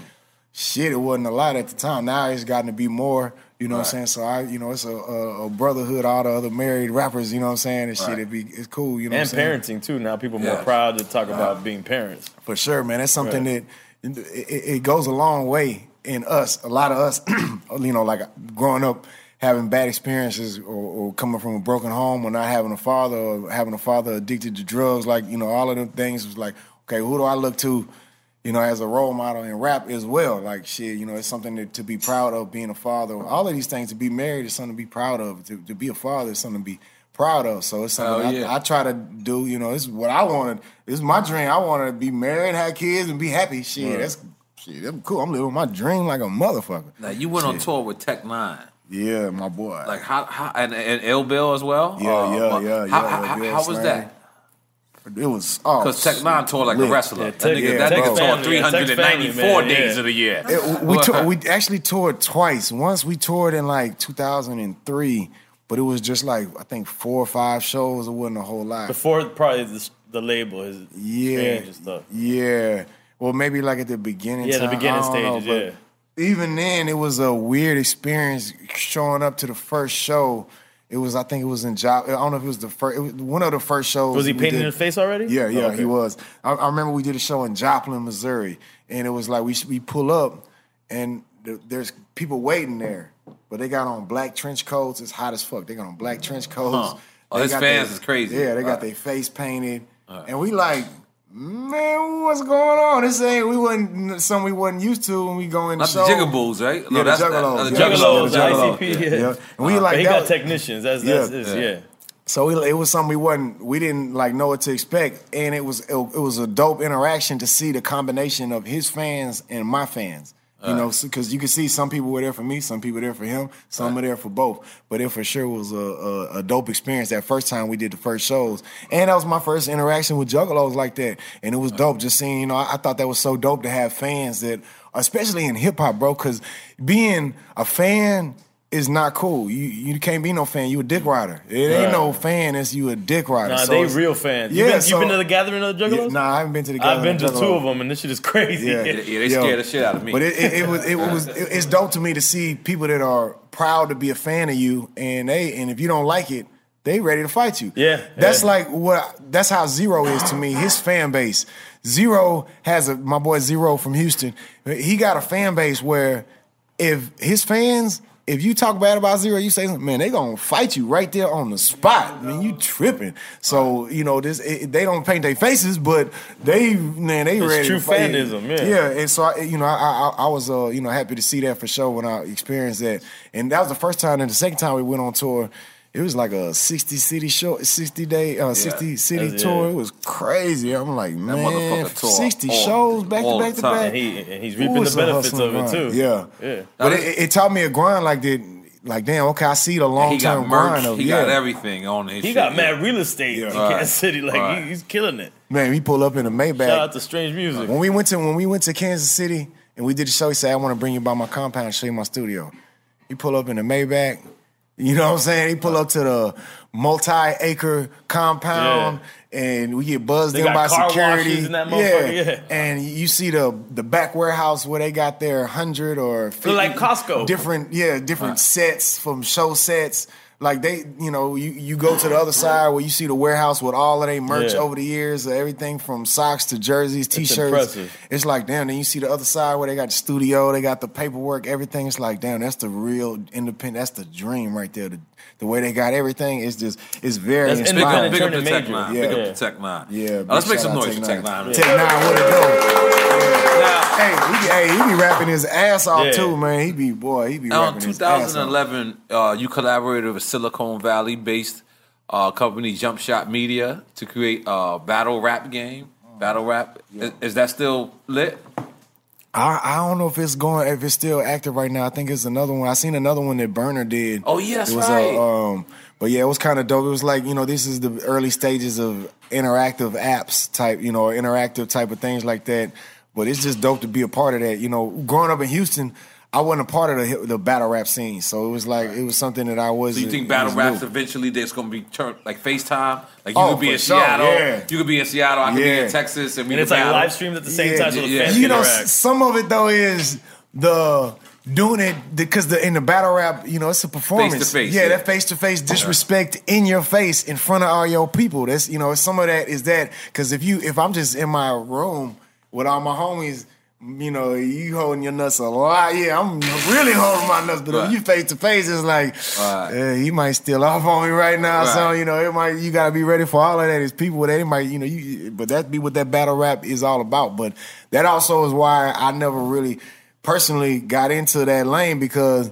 Man, if somebody talk about me like that, man, I'm gonna be ready to fight. and spitting in your face too. Yeah, I can't man, do it. You gotta be I built can't for do that it. shit. I I'm, I'm do a it. fan of it, of watching Yeah. it. And Yeah, shout yeah, out, that's it. Yeah, shout out to my boy the Jacka. Rest in peace, the Jacka, man. He he really got me on to watching. Hey, hey, you seen this battle? Pulling up battles on YouTube. Hey, you seen this battle? You seen this battle? Oh, he went in. Jacka oh. from Oakland. Yeah, yeah. Okay. We we uh that's my that was my boy. We actually rest in did uh we uh man big rest in peace man. We uh we we actually did a uh, we went on tour to to Sweden. We did a festival over there, and it was a a big it was a battle rap going on like a, a battle rap concert going on. It was like You Paul, 20 you named like 15 countries here, nigga. You be all over the world. This Yeah, nigga- I, I got a some couple stamps. I got, nigga. I got a couple stamps, man.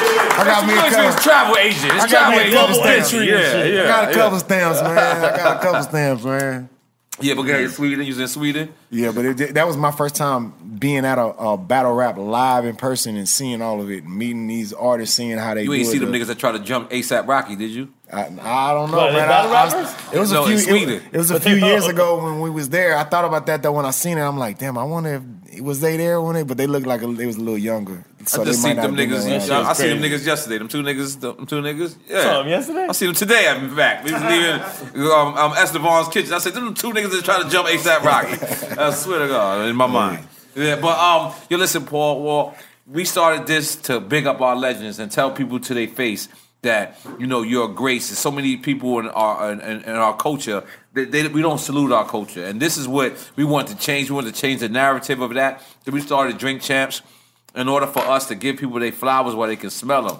They thoughts when they can tell them. They drinks where they can drink them. You know what I'm saying? And they smoke so they can smoke them. Smoke champs. You know what I'm saying? smoke 'em. and we want to tell you, man. You know, you've been out here, you know, representing hip hop in the right way, playing the game in the right way, and we want to tell you we appreciate you. We want to tell you salute. We want to tell you, man, keep doing your thing. I want to tell you, I'm ordering a new grill. I'm Yeah, ordering my my, son a grill, Yes, and sir. and I'm ordering all three of my sons a grill. And um, but man, we want to tell you, thank you, man. Appreciate you, man. This is Drink Champs, and man, give you your flowers right now. Much love, man. Big much love, man. Yes, sir. Big salute.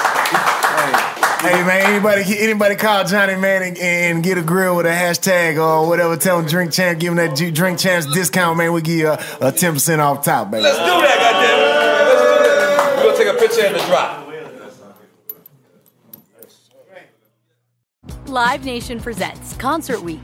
Now through May 14th, get $25 tickets to over 5,000 shows. That's up to 75% off a summer full of your favorite artists like 21 Savage, Alanis Morissette, Cage the Elephant, Celeste Barber, Dierks Bentley, Feid, Hootie and the Blowfish, Janet Jackson, Kidz Bop Kids, Meghan Trainor, Peso Pluma, Sarah McLachlan. Get tickets to more than 5,000 summer shows for just $25. On sale now through May 14th. Visit LiveNation.com slash Concert to learn more and plan your summer with Sean Paul, Sum 41, 30 Seconds to Mars, oh, and Two Door Cinema Club. AT&T connects and ode to podcasts. Connect the alarm. Change the podcast you stream. Connect the snooze. 10 more minutes to dream. Connect the shower. Lather up with the news, sports talk, comedians, or movie reviews. Connect with that three-hour philosophy show. Change the drive into work in traffic so slow. Connect the dishes to voices that glow. Thank you to the geniuses of spoken audio. Connect the stories, change your perspective. Connecting changes everything. AT&T. Open a limited time 11 month certificate at Kemba Financial Credit Union. At 5.25% APY, it's more than triple the national average, plus, it's a safe and secure way to grow your money. Visit your local branch or kemba.org slash CD for details. Offer expires May 31st, 2024. APY equals annual percentage yield. Restrictions apply. $500 minimum and $250,000 maximum deposit. Advantage status required. Comparison based on bank rate average. Federally insured by NCUA. Moments like seeing my son's team cheer him on mean a lot to me. But after being diagnosed with metastatic breast cancer, or MBC, which is breast cancer that has spread to other parts of the body, they mean even more. I take Ibrance, palbociclib. Ibrance 125 milligram tablets with an aromatase inhibitor is for adults with HR positive HER2 negative MBC as the first hormonal based therapy. Ask your doctor about Ibrance and visit Ibrance.com. Ibrance may cause low white blood cell counts that may lead to serious infections. Ibrance may cause severe inflammation of the lungs. Both of these can lead to death. Tell your doctor right away if you have new or worsening symptoms, including trouble breathing, shortness of breath, cough, or chest pain. Before taking Ibrance, tell your doctor if you have fever, chills, or other signs of infection, liver or kidney problems, are or plan to become pregnant, or are breastfeeding. Common side effects include low red blood cell and low platelet counts, infections, tiredness, nausea, sore mouth, abnormalities in liver blood tests, diarrhea, hair thinning or loss, vomiting, rash, and loss of appetite.